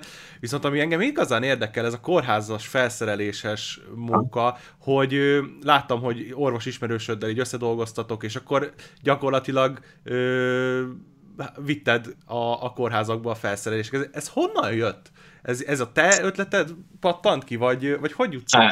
Igen, ez, igen ez, ez, ez, jó a kérdés, mert hogy ugye ilyenkor, ilyenkor jöhet az a, az a felvetés, hogy, hogy hogy az ember mögött egy menedzsment áll, és akkor azt mondják, Igen, hogy... a gonosz piárosok biztos mondták neked, hogy ilyet kéne, te meg így, na végül is esetleg megcsinálhatom. Semmi ilyesmi, sokkal egyszerűbb a dolog. Az hogy a, a karantén alatt rengetegszer volt olyan, hogy mivel nem lehetett találkozni egymással, ezért Skype-on beszélgetve rúgtunk be haverokkal együtt.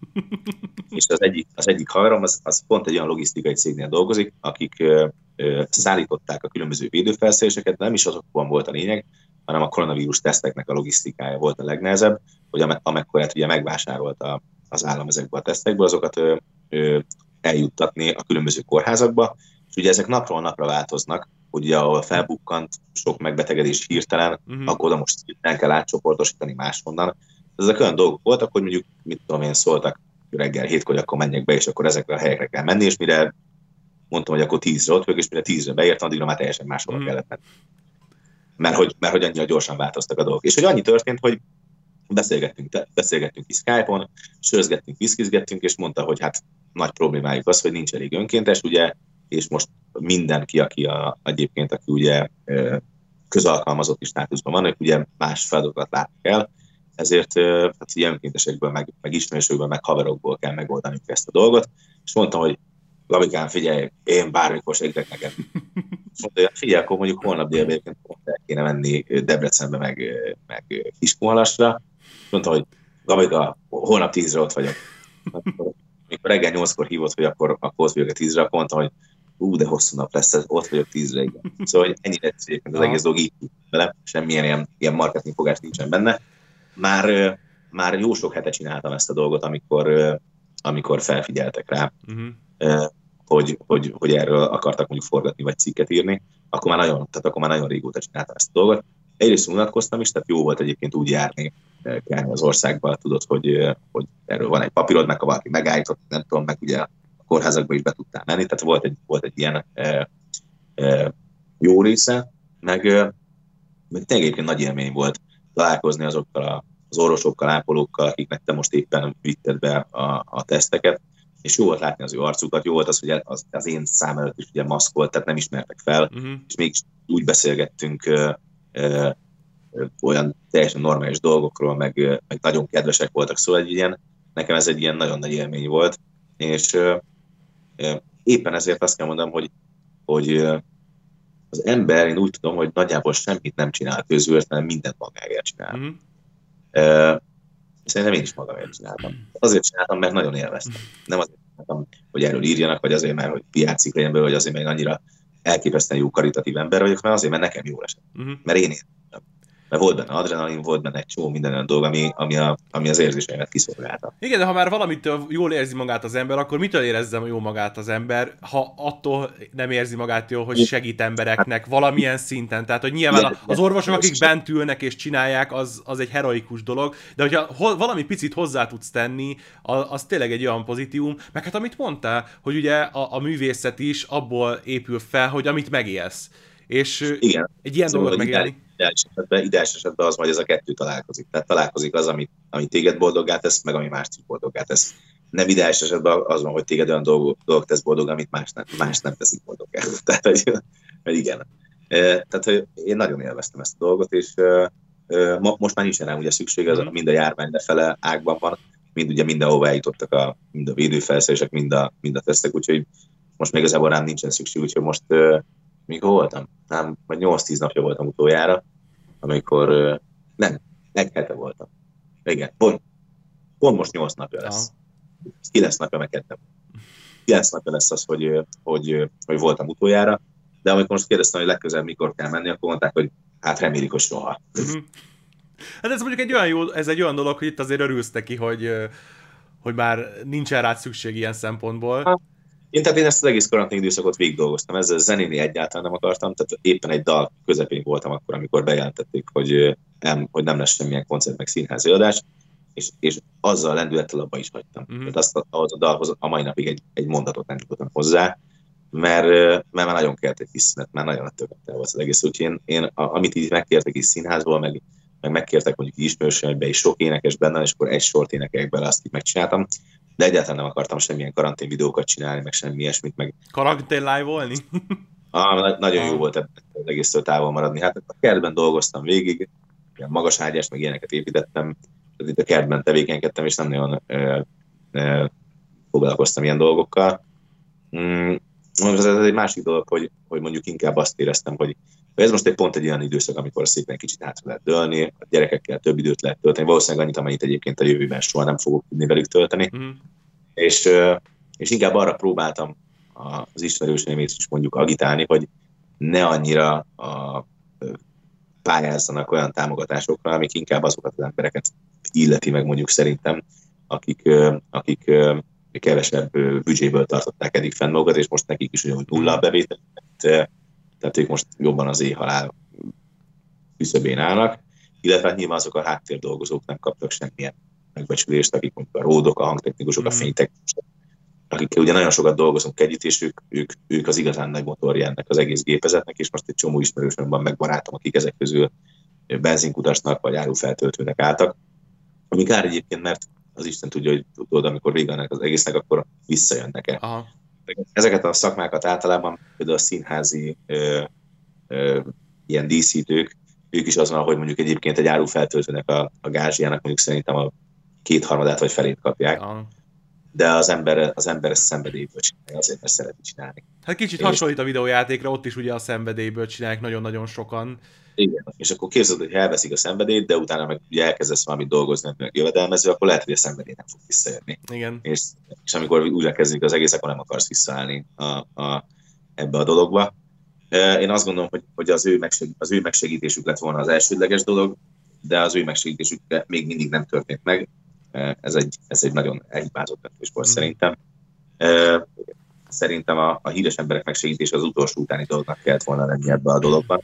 Csak nyilván az van, hogy, hogy minden úgy működik a marketing miatt, hogy akinek a legnagyobb a, a, a hangja, legelőször azt halkítják el, uh-huh.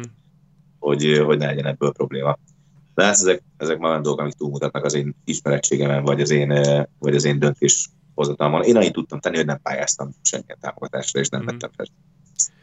Meg, meg nem csináltam, meg nem, meg nem foglalkoztam ezzel az egésszel. Tehát én úgy fogtam fel, hogy ez, egy, ez most egy két hónap nyaralás. És hogy... valamennyire erre föl voltál készül, vagy föl vagytok készülve, hogy történik egy ilyen viszmajor helyzet? Nyilván nem pont korona, de hogy Szerintem... eltörik a lábad, vagy szögbe esik a szád, nem tudom. Nagyjából szerintem senki nincs erre felkészülve, de, Pont abból adódóan, hogyha mondjuk eltörik a lábad, ami mondjuk télen megcsúszva és eltörik a lábad, és akkor 6 hét fekvőgipszed van. Egy ilyen esetre minden embernek fel kell lennie készülve. Nyilván van, aki nem tud rá felkészülve lenni, mert nem, nem tud annyit se félretenni, de azért ennyire, tehát egy két hónapra vagy másfél hónapra mindenkinek fel kell tudnia készülve lennie. Általában egyébként a művészekre az igaz, hogy nem annyira ö, előrelátó emberek, és inkább a bohémséget tartják szem előtt, mint sem a, a logikus, racionális gondolkodást. Ez már úgy félig van meg. A matematika tagozat miatt azért néha szoktam számolgatni, hogy, hogy azért valamennyi, valamennyire lássam előre a dolgokat. De, meg hát talán de most már ugye gyerekek, így már azért Hát nekem inkább az asszony a nagy számú, ő, ő érte ez nagyon. Én meg, én meg kedves pincsi kutyaként meghajtom, meghajtom a fejemet, amikor ő mond valamit, és azt mondom, hogy igazad van, drágám, igazad van, úgy van, ahogyan te mondtad, igazad van. De az kétségtelen, hogy, hogy most indult volna be a szezon, tehát szerintem a nagy többség az embereknek elköltött az összes pénzét minden hülyeségre, ahogy gondolták, hogy most úgyis szarásig lesznek koncertekre, és akkor majd, majd valahogy visszajönnek ezek a mm. dolgok. Nézd, erre mindig azt tudom mondani, hogy, hogy vannak emberek, akik arra vesznek fel hitelt, hogy karácsonykor vegyenek egy nagyobb tévét, mert az nagyon logikus döntés, nem? Persze. Tehát, hogy e, ilyen dolgokra szerintem senki nem tud felkészülni, és nem is, nem is életszerű, hogy felkészül arra, hogy jön egy pandémia, vagy jön egy világháború, vagy bármi, ezek nem olyan hétköznapi dolgok, amik minden évben megtörténnek velünk. E, nem tudjuk, hogy a világ változik abba az irányba, hogy ezek gyakoribbak lesznek, hogy ilyen dolgokra fel kell lennie készülve az embernek, de azt tudom, hogy a szüleim, ők például, akik, akik ö, idősek a szüleim, édesapám 73 éves, ö, és a nagyszüleimtől, akik ez, a nagymamám 1907-ben született, tehát két világháború, 56, stb. Mm-hmm. minden lószart túléltek, ami lehet. Náluk például kétségtelen, hogy, hogy, hogy mindig van otthon, vagy 30 kiló liszt, meg 50 kiló tészta, meg 10 kiló só, meg 20 kiló cukor, mm-hmm. tehát ezek mindig van, meg két hűtőládányi kaja, Szóval hogy belőlük már nem tudod kinevelni azt, hogy ők mindig fel vannak készülve arra, hogy most egyszer lehet, hogy nincsen több ilyen dolog. És lehet, hogy nekik van igazuk. Tehát ezekből a dolgokból az, az derül ki, hogy, hogy az ember tényleg beleszülettünk a jóba a rendszerváltás óta, ha nem is kolbátból van a kerítés, de legalább nem rossz szögekből.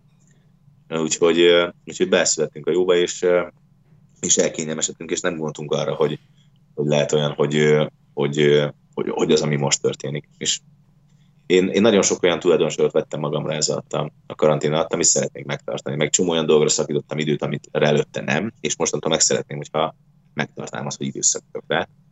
Szóval szerintem ennek jó csomó pozitív hozadéka is volt, és remélem, hogy nem ugyanonnan folytatjuk így emberiség szinten, ahonnan előtte abban. Hát talán most már egyébként, tehát így, hogy egy ilyen dolgot átéltünk, nyilván nem tudom ki mennyire fogja föl, meg foglalkozik vele, mert sajnos biztos tudom, hogy vannak azok az emberek, akik, akik nem veszik annyira komolyan, de talán azért a nagy többség most már egy olyan hát fölvesz magára egy olyan habitus talán, ami, ami egy, egy ilyen válságot a legközelebbi alkalommal már nem üt meg annyira, mert, mert már azért talán túl vagyunk egy, egy ilyen tűzkerességen ebből a szempontból.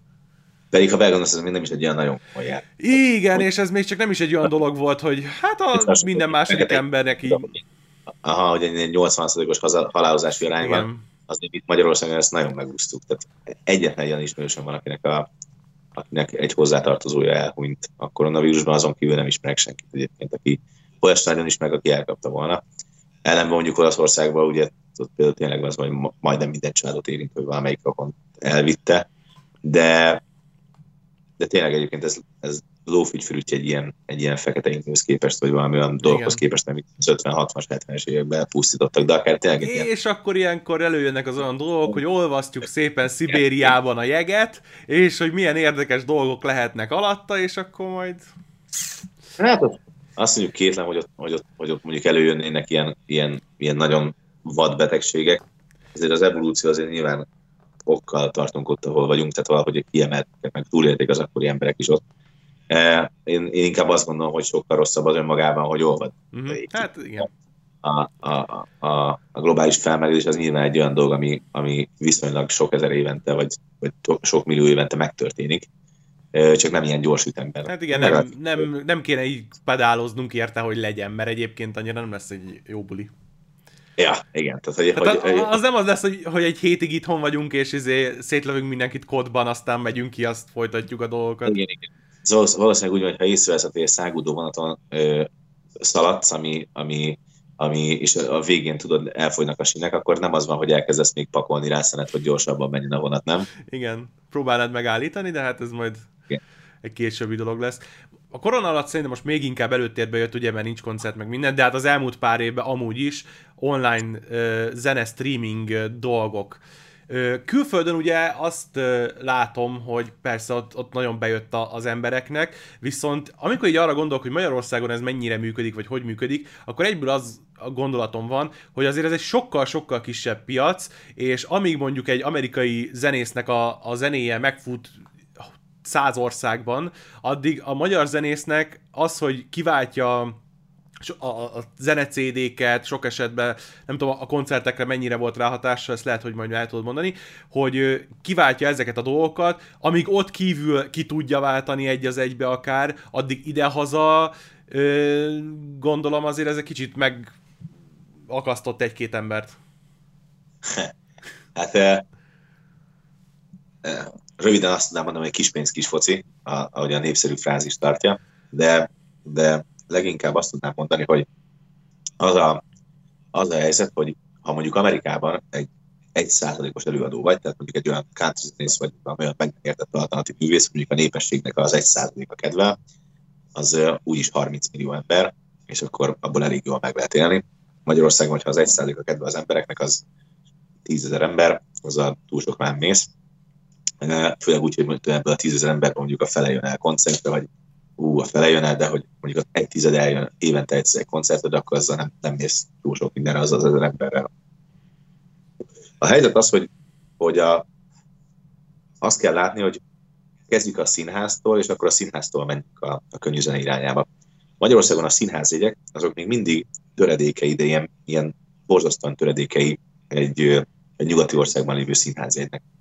Ez azért van, mert, mert a, a, a szocializmus alatt ugye állami támogatásból éltek akkor is a színházak, és ugye megtámogatták a, a színházakat annyira, hogy nem feltétlenül egy bevétel volt a cél, hanem akkor is az volt, hogy a, az értelmiség bemenjen a színházba, és a színháznak a feladat valamennyire az volt, hogy, hogy kulturális élményt adjon, illetve a közhangulatot befolyásolja az éppen futó darabokkal. Ez a szocializmusról beszélünk. Ebben az időben ugye aciláltás és társai ugye tiltott tűz vagy támogatott státuszba elhelyezte a különböző dolgokat, és, és a, a színháznak tulajdonképpen a színházba is bejöttek, és azt mondták, hogy ezt a mondatot nem hangozhat el, áthúzták, hogy ezt sem hangozhat el, ez meg elhangozhat, vagy ezt meg beleírtak. És, és hozzászoktak az emberek ahhoz, hogy, hogy van egyfajta jegyár, amiért ők megkapják a kulturális élményt.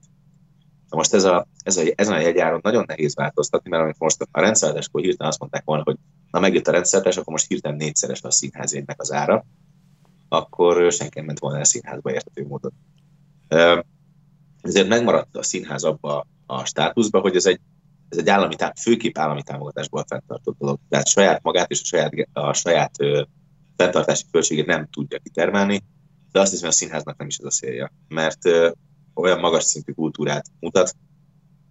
Én évente egyszer megyek az operába. Szóval belőlem az opera nem tudja magát fenntartani, mm. azt az aparátust, azt a rengeteg balettáncost, azt a rengeteg énekest, azt a hatalmas zenekart, azt a rengeteg meg díszletet, azokat a jelmezeket nem tudja belőlem fenntartani, és gyanítom, hogy a legtöbb ember az évente egyszer vagy egyszer sem megy el az operába.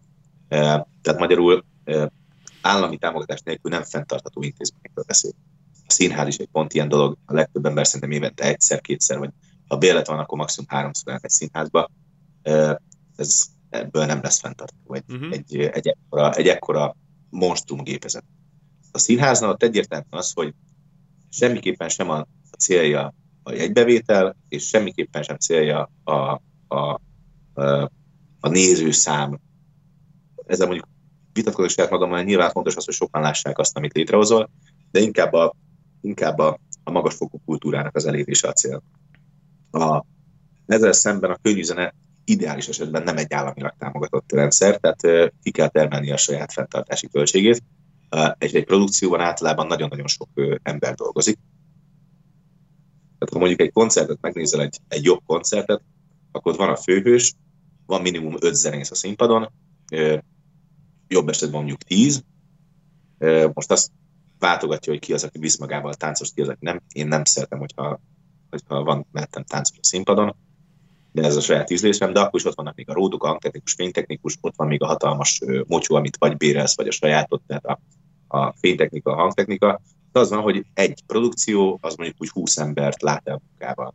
Ennek a 20 embernek ki kell termelni a, a, a, a bérét, illetve a különböző hangszereknek, a, a technikai berendezéseknek ki kell termelni a bérét, a kamiont, a kölcsönzését, a, mit tudom én, a sofőröket, tehát egy csomó mindent. Ehhez pedig bizonyos kompromisszumokat kell egy olyan kis országba kötni, mint a miénk, mert, mert minden lemezeten kell két-három olyan dalnak lennie, ami becsalogatja a hallgatót, hogy aztán meghallgassa a többit, amiben meg meg mutatni a saját művészkedésedet, mm. a saját De hogyha ezeket nem csinálod meg, és maradsz az egy százalékos előadó, akkor egy százalékos előadóként nem tudod fenntartani ezt az apparátust, és, és, és egy idő után összeomlik a saját súlya a rendszer. És ezek a kompromisszumok azok, amik tönkreteszik egyébként a zenét. Mivel a legkevésbé sem azt mondanám, hogy államilag támogatni kéne a zenét. Vannak egyébként erre pályázatok, ezek a Nemzeti Kulturális Alapnak a pályázatai, itt támogatnak mondjuk egy koncertet, nagyobb komoly zenei produkciók azok csak, úgy tudnak, csak így tudnak létrejönni. Mm. Tehát mondjuk ilyen Ami... lehetett a, a talpra magyar, amit, amiben láttalak egyszer itt tök véletlenül? Az, az nem volt államilag támogatva egy. Tehát a, a talpra magyar produkció az egy, az egy monumentális víziója volt egy egyszerű embernek, aki azt gondolta, hogy ha beletesz X mennyiségű pénzt egy produkcióba, és az az arénába csinálja meg kétszer, akkor a 30 ezer ember az már ki fogja termelni a, a felépű díját. Ezek általában azért szoktak bukott ötletek lenni, mert nem fog bejönni 30 ezer ember egy ismeretlen produkcióra. Mm-hmm. Tehát a, a nyomorultakra, meg a, mit tudom én, meg a West Side Story, meg a Romeo Juliára lehet, hogy bejön 30 ezer ember, egy teljesen új, ismeretlen magyar darabra, amit még soha nem hallottak, 10-15 ezer fontos jegyára nem fog bejönni 30 ezer ember, mert nálunk a felső 10 ezer az 5 ezer ember. Szóval, hogy, hogy ebből adódóan ez, ezek általában már önmagukban el, nem, nem, nem túl jól tud működő dolgok. Ezt támogatta régen ugye az úgynevezett TAO rendszer, ami, hogyha komoly zenei előadást csináltál, vagy színházi előadást, akkor a, akkor a jegybevételnek még a x százalékával, még ezt ha elmentél a cégekhez, akkor a, a cégeknek az adójuknak egy részét nem az államnak adták, hanem azt mondták, hogy támogatják vele a kultúrát, vagy, mm-hmm. vagy mhm. sport. Aztán nyilván a jó magyar ember az ugye, az ugye káderebb a kádernél, és, és nagyon jól ért ahhoz, hogy hogy, hogy játszak ki magukat, úgyhogy nyilván az van, hogy, hogy erre különböző maffia szervezetek épültek rá, akik valójában nem hoztak létre színházi előadásokat. De azt mondták, hogy létrehoztak színházi előadásokat, amik mondjuk külföldön mentek, és még megnéztek 200 ezer ember, és elbugáztak több milliárd forintot az államból. Állambácsi meg is haragudott érte, úgyhogy azt mondta, hogy ha nem megy így, akkor, és nincsen meg a természetes szelekció az, hogy mi magunk vessük ki magukból a rossz fiúkat, akkor eltörli az egész tau Így a, a TAO oldalra én csak annyit, hogy nekem ez onnan ismerős, hogy ö, ö, forgatós részéről, filmes oldalról, és ott is, ahol a példákat hallottam erre, és, és történeteket, ott se arról szólt a, a fáma, hogy ö, milyen faszán építettük a kultúrát. Hát egyáltalán ezeknél, ezeknél a produkcióknál azoknál, akik, akik ezzel matekoztak, náluk egyáltalán nem volt a kultúraépítés a cél, van egy nagyon kedves barátom, aki egy, egy híres ember, nem akarom mondani a nevét, aki részt vett egy ilyen produkcióban, és láttuk róla a fotókat, hogy egyszer az megvalósult a produkció, hogy milyen hatalmas volt, és mondták, hogy mentek amerikai túrnál, és kérdeztem tőle, hogy mondom, és Amerikában tényleg így egy csomó ember, hogy izé, elfelejtettek ilyen helyeken, és mondja, hogy dehogy is, azt mondja, hogy ilyen, a, a, kitört a, a szófának a lába, és azt mondta, hogy nem megjavították, hanem vettek egy felfújható szófát. Tehát, hogy ilyen... szóval, hogy ezek, ezek egyébként kőkemény gangsterek, ezek tehát teljes mértékben megértem, hogy, hogy, hogy ezt nem tudja ellenőrizni, nincsen egy akkora apparátus, ami ellenőrizze azt, hogy most melyik, melyik előadás tényleg megvalósult, mi az, ami hazugság, és akkor emiatt az egész rendszert mm-hmm. felbontották a, a picsába, és azt mondták, hogy akkor nem lesz semmilyen támogatás. De itt még mindig a komoly zenénél, meg a, meg a, meg a magas kultúrát tartok. A könnyű zenében ott lehet pályázni ilyen nemzeti kulturális alapos támogatásokra.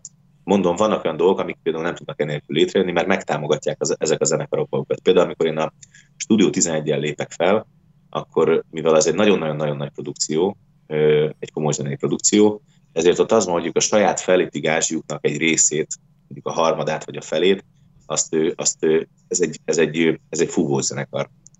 ezt, ezt meg tudják maguknak támogatni, és nekem, aki mondjuk én investálok bele pénzt, nekem már nem az van, hogy mit tudom én, azért, hogy ők eljöjjenek egy fél órát zenélni, azért nem 600 ezer forintot mm. kell nekik fizetnem, 300 ezer forintot. De nekem ugyanúgy kell valamennyit fizetnem, csak tehát ilyen léptékű dolgokról beszélünk. Mm. Különben meg egyébként ugye nem tudnák magukat fenntartani. Tehát a könyvzenéhez így kapcsolódik ez a rész. A, a másik a könyvzenénél az, hogy, hogy mondom itt ideális esetben a, a közönség szelektál, és a közönség dönti azt, hogy ki az, akinek van létjogosultsága, és ki az, akinek nincs, és nem, nem avatkozik bele semmilyen hatalom, karhatalom, vagy tehát semmilyen, mm-hmm. semmilyen olyan hatalom nem avatkozik bele, aki ezt támogatni tudja, vagy, vagy akár ellene. Itt az egyetlen egy probléma az ugye az, hogy önmagában, hogyha az egyébként az emberekre rábízod azt, hogy mi az, amit szeretnek, ugye nagy átlagról beszélek, akkor a Gangnam Style fog menni reggeltől estig, meg a mulatós. Szóval, hogy, hogy nagyon nehéz dolog ez, mert, mert mégiscsak, mégiscsak a természetes szelekciója kell, hogy működjön, csak nagyon szűk az a réteg ma Magyarországon, aki, aki, aki ö, jó zenét szeret, ö, és, és ezzel fenn is tudja tartani az előadóját. Van egyébként erre egy csomó példa, tehát a, amik, amik ma nagyon értékeltő produkciók, és fent tudnak maradni, nem tudom, tehát ezek, azok, a, azok a híresek, Purani Massive, tudod, mm-hmm. Follow the Flow, Halott Pénz, amik, amik tök jó dolgokat csinálnak, és fenn is tudják magukat tartani ö, jól ezekbe a dolgokból. De szerintem a Majka is tök jó dolgokat tud csinálni, meg egy csomó mindenki. Csak kérdezem, mert annyira egy, a 0,0,01%-nak az 1 százaléka, aki ezt, ezt el hát erre szerencsésnek is kenni, persze. Tehát, hogy, tehát, hogy, hogy, hogy nálunk sokkal kevesebb lehetőséged van, meg esélyed van arra, hogy bekerülj ebbe a, ebbe a rétegbe. De hát én mindig azt szoktam mondani, hogy aztán, az idő, aztán idővel az ember úgyis akkor retro lesz, tudod. Tehát, 20 év múlva ugyanúgy fogsz ugrálni a, a színpadon, mert, mert nem tudod azt felépíteni, hogy van, mondjuk, volt mondjuk egy dalod, hány egy slágeres előadót ismerünk a történetből, volt egy dalod, és akkor életed végig az van, hogy abban megnyugjuk a metsz nem ez van, hanem az van, hogy még 60 évesen is baszki majd izé, kicsit már megfáradtam, kicsit már borvirágos arccal, majd ott kell majd az, ugránod, hogy félig leszakadt ö, arccal, ott kell majd izé, ugránod elő, hogy még legyen valami bevételed. De hát aki erre vállalkozott, és, és ezt tudja, és megkötötte ezt a paktot az ördöggel, annak tudnia kell, hogy, hogy, hogy ebben a, ebben a kis közösségi országban, hiszen máshol egy, egy városban kenjen, ott nincsen nagyobbra lehetőség. Tehát nem tudsz felépíteni ö, olyat, hogy el tudsz menni a 60 éves nyugdíjba. Tehát a, az összes nagy a Charlie, a hmm. Damien, a nagy ezek ugyanúgy koncerteznek a mai napig, mert nem tudnak más csinálni. Nem koncerteznek, akkor ilyen van. Tehát akkor ebből a szempontból a, a Magyarországon a, a streaming az egy teljesen ne, nem faktor. Teljesen nem faktor dolog. Tehát e, miért a Magyarországon mondjuk a legnagyobb youtuber az vajon e, keres havonta annyit egyébként, mint, mint e, egy magánorvos. Uh-huh. Tehát aki egy, egy, vagy, vagy, egy, vagy, egy, vagy egy bármilyen olyan foglalkozást, mit tudom én, egy, egy, egy vezető banki, nem tudom, érted, hogy mire gondolok? Igen, igen, igen. Banki vezető, vagy mondjuk a, a, az egyik Lidl-nek a vezetője, vagy az Adinak, bocsánat, vagy bármelyik ilyen, ilyen, ilyen helynek a vezetője ért. Uh-huh. Szóval egyik, egyik, se, egyik se hiszem, hogy, hogy olyan sokkal többet keresne, mert hogy egyszerűen ugye a, ezek a, ezeket a nézettségeket ugye leosztják a nagyvállalatok is, a, akik reklámozni akarnak. Reklámbevételből hiszem, hogy nagyon-nagyon-nagyon vészesen, vagy, vagy, vagy borzasztóan jól meg lehetne élni. Itt, itt mindenki valamennyire vergődik valamelyik irányba. És, és talán nincs is ezzel baj. Tehát, hogyha ha, ha így beleszoksz, meg így elfogadod a szabályrendszereket, és így, és így elfogadod, hogy működnek a dolgok, akkor tökre jól el lehet benne lenni. Tehát én nekem egy pillanatra sem síra számozom, hogy, hogy miért nem születtem Amerikában, meg ilyen, meg ilyen hülyeségek. Az, hogy én nagyon szeretek itt lenni, meg, meg, meg imádom azt, amit, amit itt csinálok. E, és nem is, nem is nagyon vágyom sokkal többre. Tehát én megtaláltam a számításaimat, így meg vagyok félig a színházzal, félig a középmezőnkben a híres emberek mm. között, és, és nem, nem, a, nem arra vágyok, hogy minden héten az arénában legyen szuper koncerten, meg bejárjam az egész világot. Úgyhogy, úgyhogy ez, ez, ez, mondom, ez habitus függő egyébként. Tehát, hogyha ha el vagy azzal, hogy hogy tudod azt, hogy nem egy ferrari fogsz járni, hanem tudod azt, hogy egyébként a, azzal, amit csinálsz, tisztességes munkával, meg, meg valamennyi stresszed, hogy egyébként egy átlag közép állampolgárnak a fizetését fogod keresni avonta, és, és úgy fogsz élni, akkor nagyon jól lehet szerintem ebből egyébként így, így, így lenni.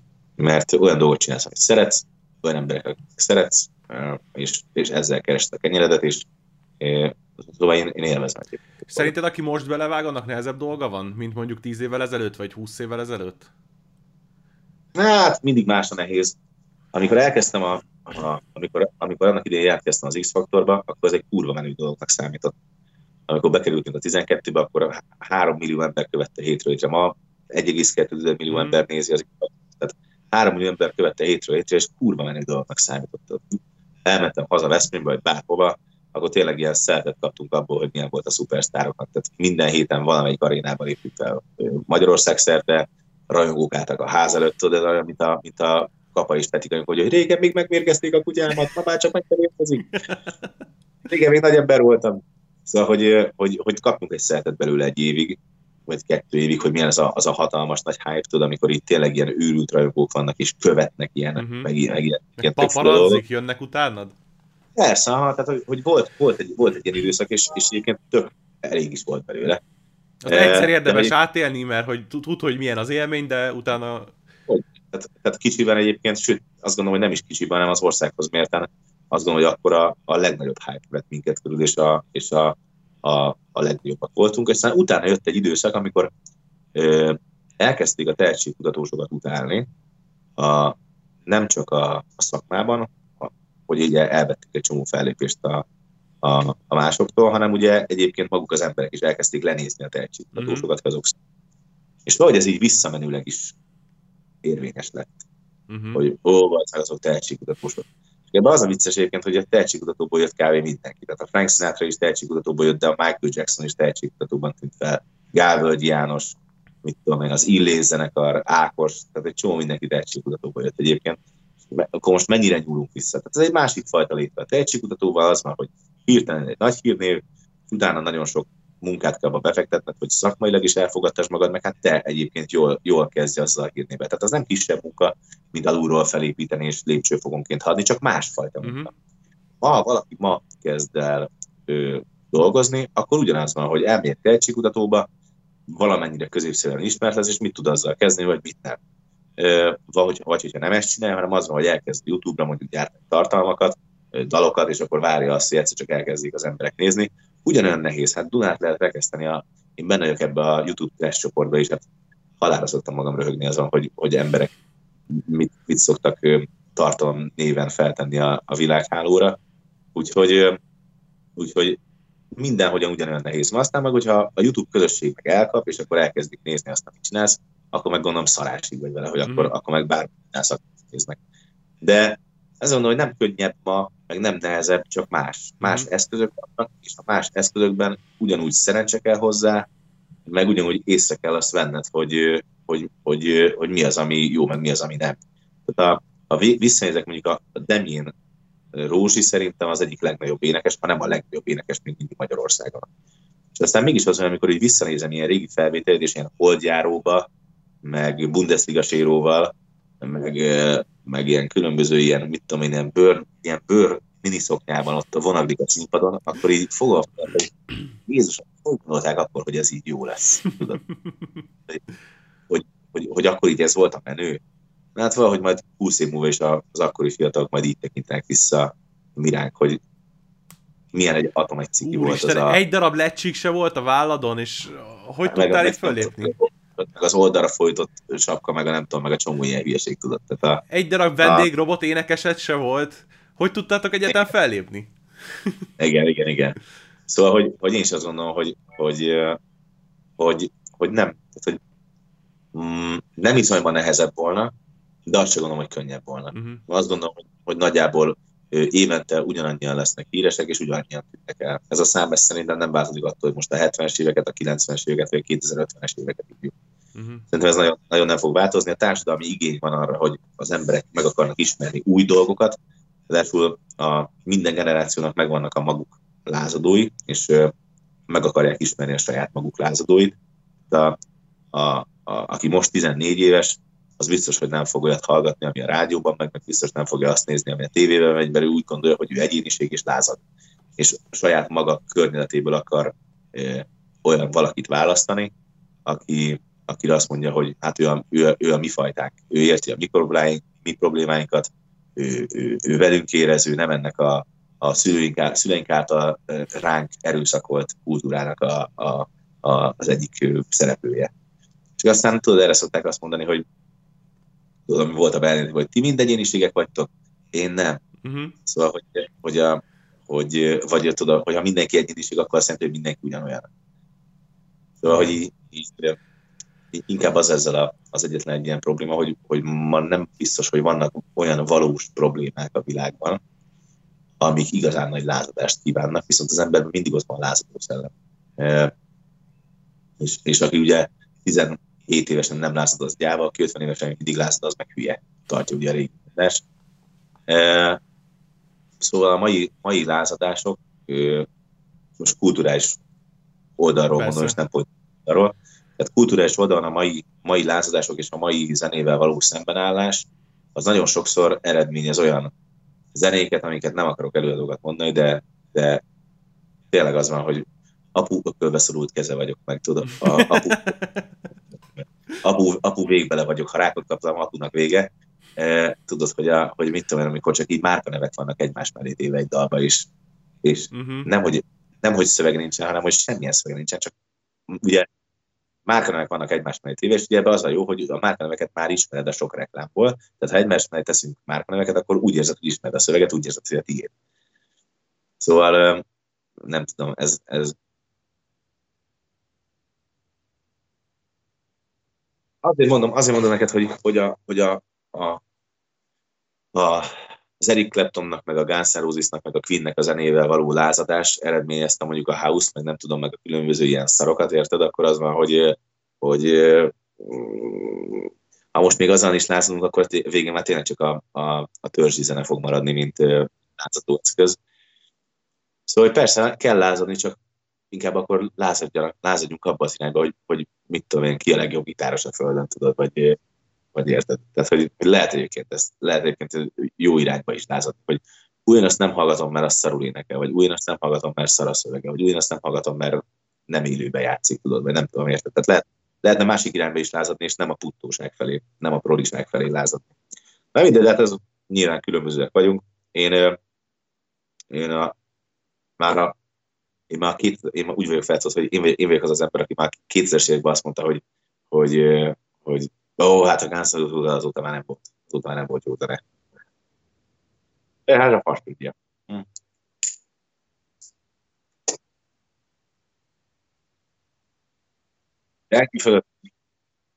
Ez egy, ez egy ízlés dolga, az ízlés meg nyilván olyan, mint a seg, hogy mindenkinek van, csak senkinek nincs a másik.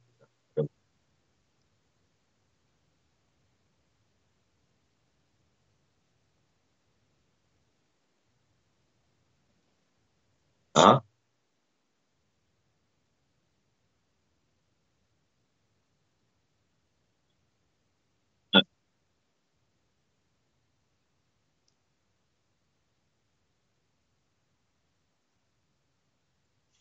Hát először, először azt gondoltam, hogy mindenben, aztán rájöttem, hogy semmiben, aztán rájöttem, hogy mindenben. Szóval nagyjából ez a, ez a görbe volt. Tehát amikor, amikor megszületek, akkor azt mondtam, hogy mostantól minden megváltozik, és én is teljesen más leszek, meg minden más lesz. Aztán rájöttem, hogy semmi nem lett más. Tehát ugyanúgy hét elmentem, és tudom én, hétfőig nem józanodtam ki. Tehát nagyjából semmi nem változott, aztán szépen lassan minden megváltozott. Tehát sokkal jobban érdekelt az, hogy mi van a gyerekeimmel, meg hogy, meg hogy mit mondanak, meg hogy meg sokkal jobban lelkiismert furdásom volt, hogyha nem otthon voltam, sokkal többet látni akart, meg aztán szépen lassan tényleg minden megváltozott. Leginkább az egyetlen egy dolog, ami megváltozott, az az, hogy mert még mindig egy, egy nagy óvodás vagyok, egy nagy gyerek vagyok, tehát azért teljesen felnőni nem tudok szerintem soha, de szerintem senki, aki ebben a szakmában dolgozik. De amiben nagyon megváltozott az az, hogy, hogy sokkal többet foglalkozom azzal, hogy mi lesz mondjuk a világgal 20 év múlva. Tehát de ezzel nem nagyon foglalkoztam, mert nem gondoltam azt, hogy mondjuk mit tudom én 20 év múlva még egyáltalán élni fogok, tudod. Tehát ezekkel, emiatt aztán úgy voltam vele, hogy, hogy hát majd meg tudom, hogy megoldják azok az emberek, akiknek akkor lesz az ő problémájuk. De sokkal többet foglalkozom vele, tehát sokkal jobban, sokkal többet olvasok híreket, sokkal jobban ő, követem a közéleti dolgokat, hogy mi történik a közéletben, sokkal többet parázok azon, hogy a, a közbeszéd, a közízlés, a, a közgondolkodás milyen irányba megy. Amikor a gyerekeim mondjuk annyi idősek lesznek, mint én, akkor, akkor ők hogy tudnak mondjuk majd munkát vállalni, hogy tudnak a társadalomba beilleszkedni, milyen lesz akkor a, a közhangulat, el tudnak majd menni, hogyha olyanok lesznek, mint én, akkor el tudnak menni ugyan kocsmázni itt a belvárosban, nélkül, hogy valami történne velük. Szóval, hogy, hogy többet gondolok ezekre a dolgokra, és nagyobb felelősséget érzek a társadalmi gondolkodásnak a befolyásolásában, és abban, hogy, hogy én ebben milyen szerepet játszom.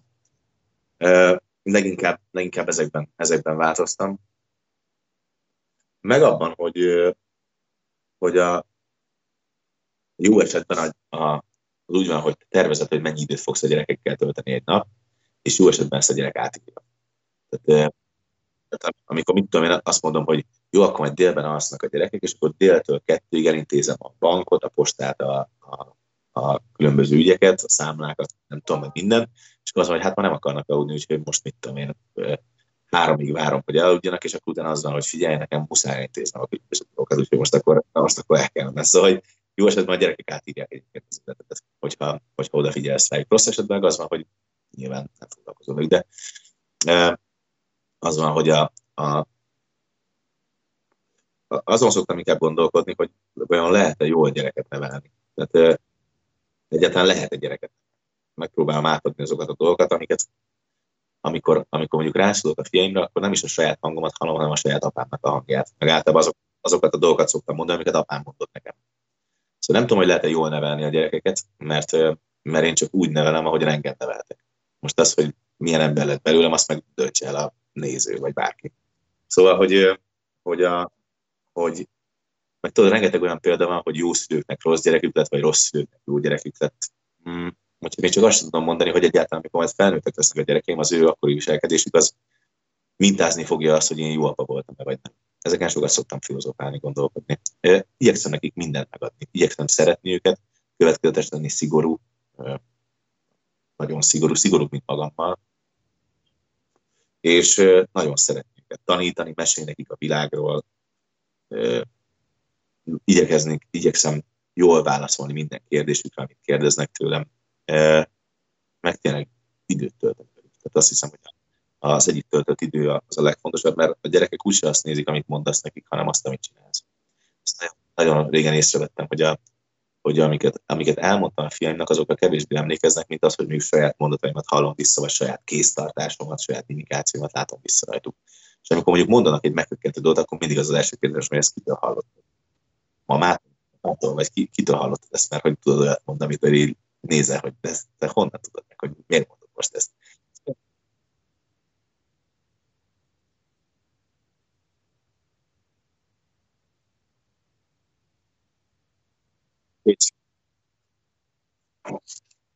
Igen, tehát inkább, inkább másolnak a gyerekek, azt látom, mint, mint, mint azzal foglalkoznak, amit mondasz. Amikor, amikor két felnőtt beszélget, inkább azt nézik, és azt másolják le, mint ahogyan te velük viselkedsz. De nyilván, tehát ezekre próbálok figyelni. Nézd, nagyon nehéz dolog ez, mert, mert nem hiszem, hogy bármelyik kézikönyvet lehetnek követni, és van egy ilyen útmutató, van egy ilyen zöld könyv a gyerekneveléshez. Úgyhogy igyekszem őket elfogadónak, nyitottak, hogy nyitottak legyenek a világra, hogy, hogy, hogy beleilleszkedjenek, hogy minél több embert, minden, minden embernek a hírségét elfogadják, szeretetre tanítani őket. Igyekszem arra, hogy ha problémáik van mondjuk egymással, mert ketten vannak fiúk, vezegenek egy csomót, akkor ezt ne agresszióval kezeljék, nem tudom.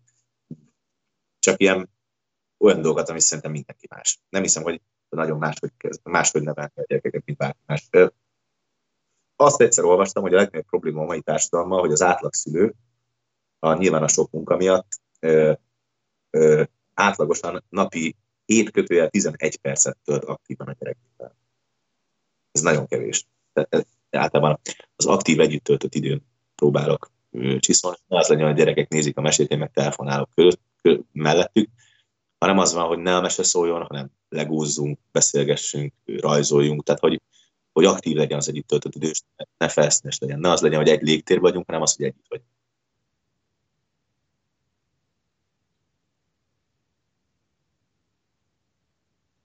Hát a gyermekeim anyjának van ebben a legnagyobb szerepe.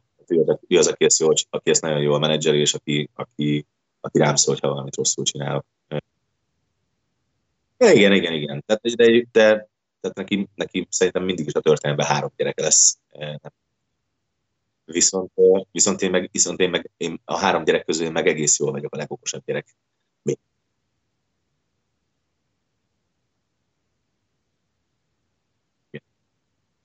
Igen. Igen, igen, igen. Hát még játszani még nem játszom. Egyszerűen a Tetris már próbáltam, meg a, meg a még ez a milyen fruit, a, amikor vág Fruit ninja ezeket, ezeket már egyszer-egyszer kipróbáltuk, de, de játszani még nem játszanak. Nem is be egyébként, meg hát nyilván majd az van, hogy, hogy mondjuk én a parentál kontrollt a sokkal jobban fogom kezelni, mint az én szüleim. Az még egyébként megkökkentő, hogy amikor mondjuk így de nem akarok hipokrita lenni, mert hát én is gyerekkoromban minden szarra játszottam, amivel lehet, és mégis normálisan fel lett belőle. Viszonylag. Szóval, hogy, a, hogy a, a, az mondjuk így megkökkentő, amikor nagyon sok olyan darabban játszom a színházban, ahol vannak gyerekszereplők. És ezek 6-7-8 évesen ugyanúgy mortaloznak, meg ugyanúgy mindent játszanak, de hát én is mortal kettőztem, mit tudom én, 6-7 évesen, érted, aztán nem lett tőlem meggyilkos, szóval, hogy, hogy végül is azért ezt nem hiszem, de azért mondjuk én próbálok majd arra figyelni, hogy a gyerekeim azért ne ilyenekkel játszanak majd elsőre. A, arra lettek kíváncsi, hogy, hogy ez a virtual reality ez hogy fog rájuk hatni. Tehát arra, arra vagyok nagyon kíváncsi, mert hogy egyébként még az én agyamat is egy-kétszer át tudja, a, át tudja verni, ö, és nyilván tudom azt, hogy nem vagyok benne, de hogy egyébként tök para, amikor mondjuk valaki így hozzád szól, és elnézve arra, hogy tudod, nincs ott, pedig hallod a hogy ott van melletted. De a legjobb az az volt, amikor a, a tesóm megvette a PlayStation VR-ját, és átmentem hozzá, és kipróbáltuk azt az Eagle-t, amikor tudod, így fejjel irányított és emlékszem, hogy, hogy mit tudom, játszottunk vele vagy három órát, és utána beültem a kocsiba, hogy hazajövök, és emlékszem, hogy fej, fejjel, akartam, fejjel akartam kanyarodni. Nem jött össze.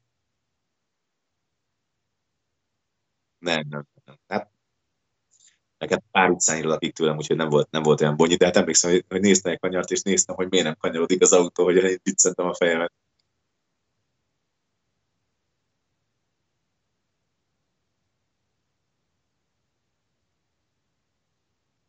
Igen, igen, igen.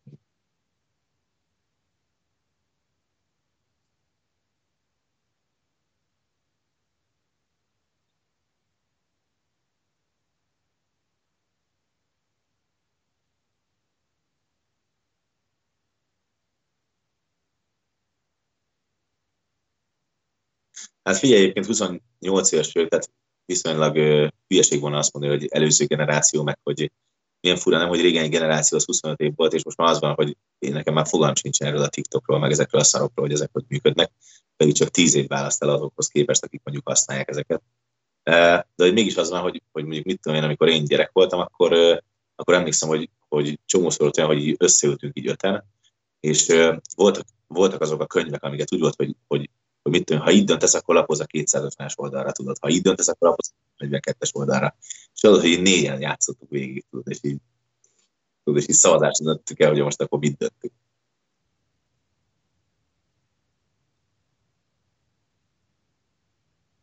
Játszottak a mindig ismételjen magát, akkor csak várni kell, hogy egyszer majd olyan zene legyen, amit én játszom. Az egy jó.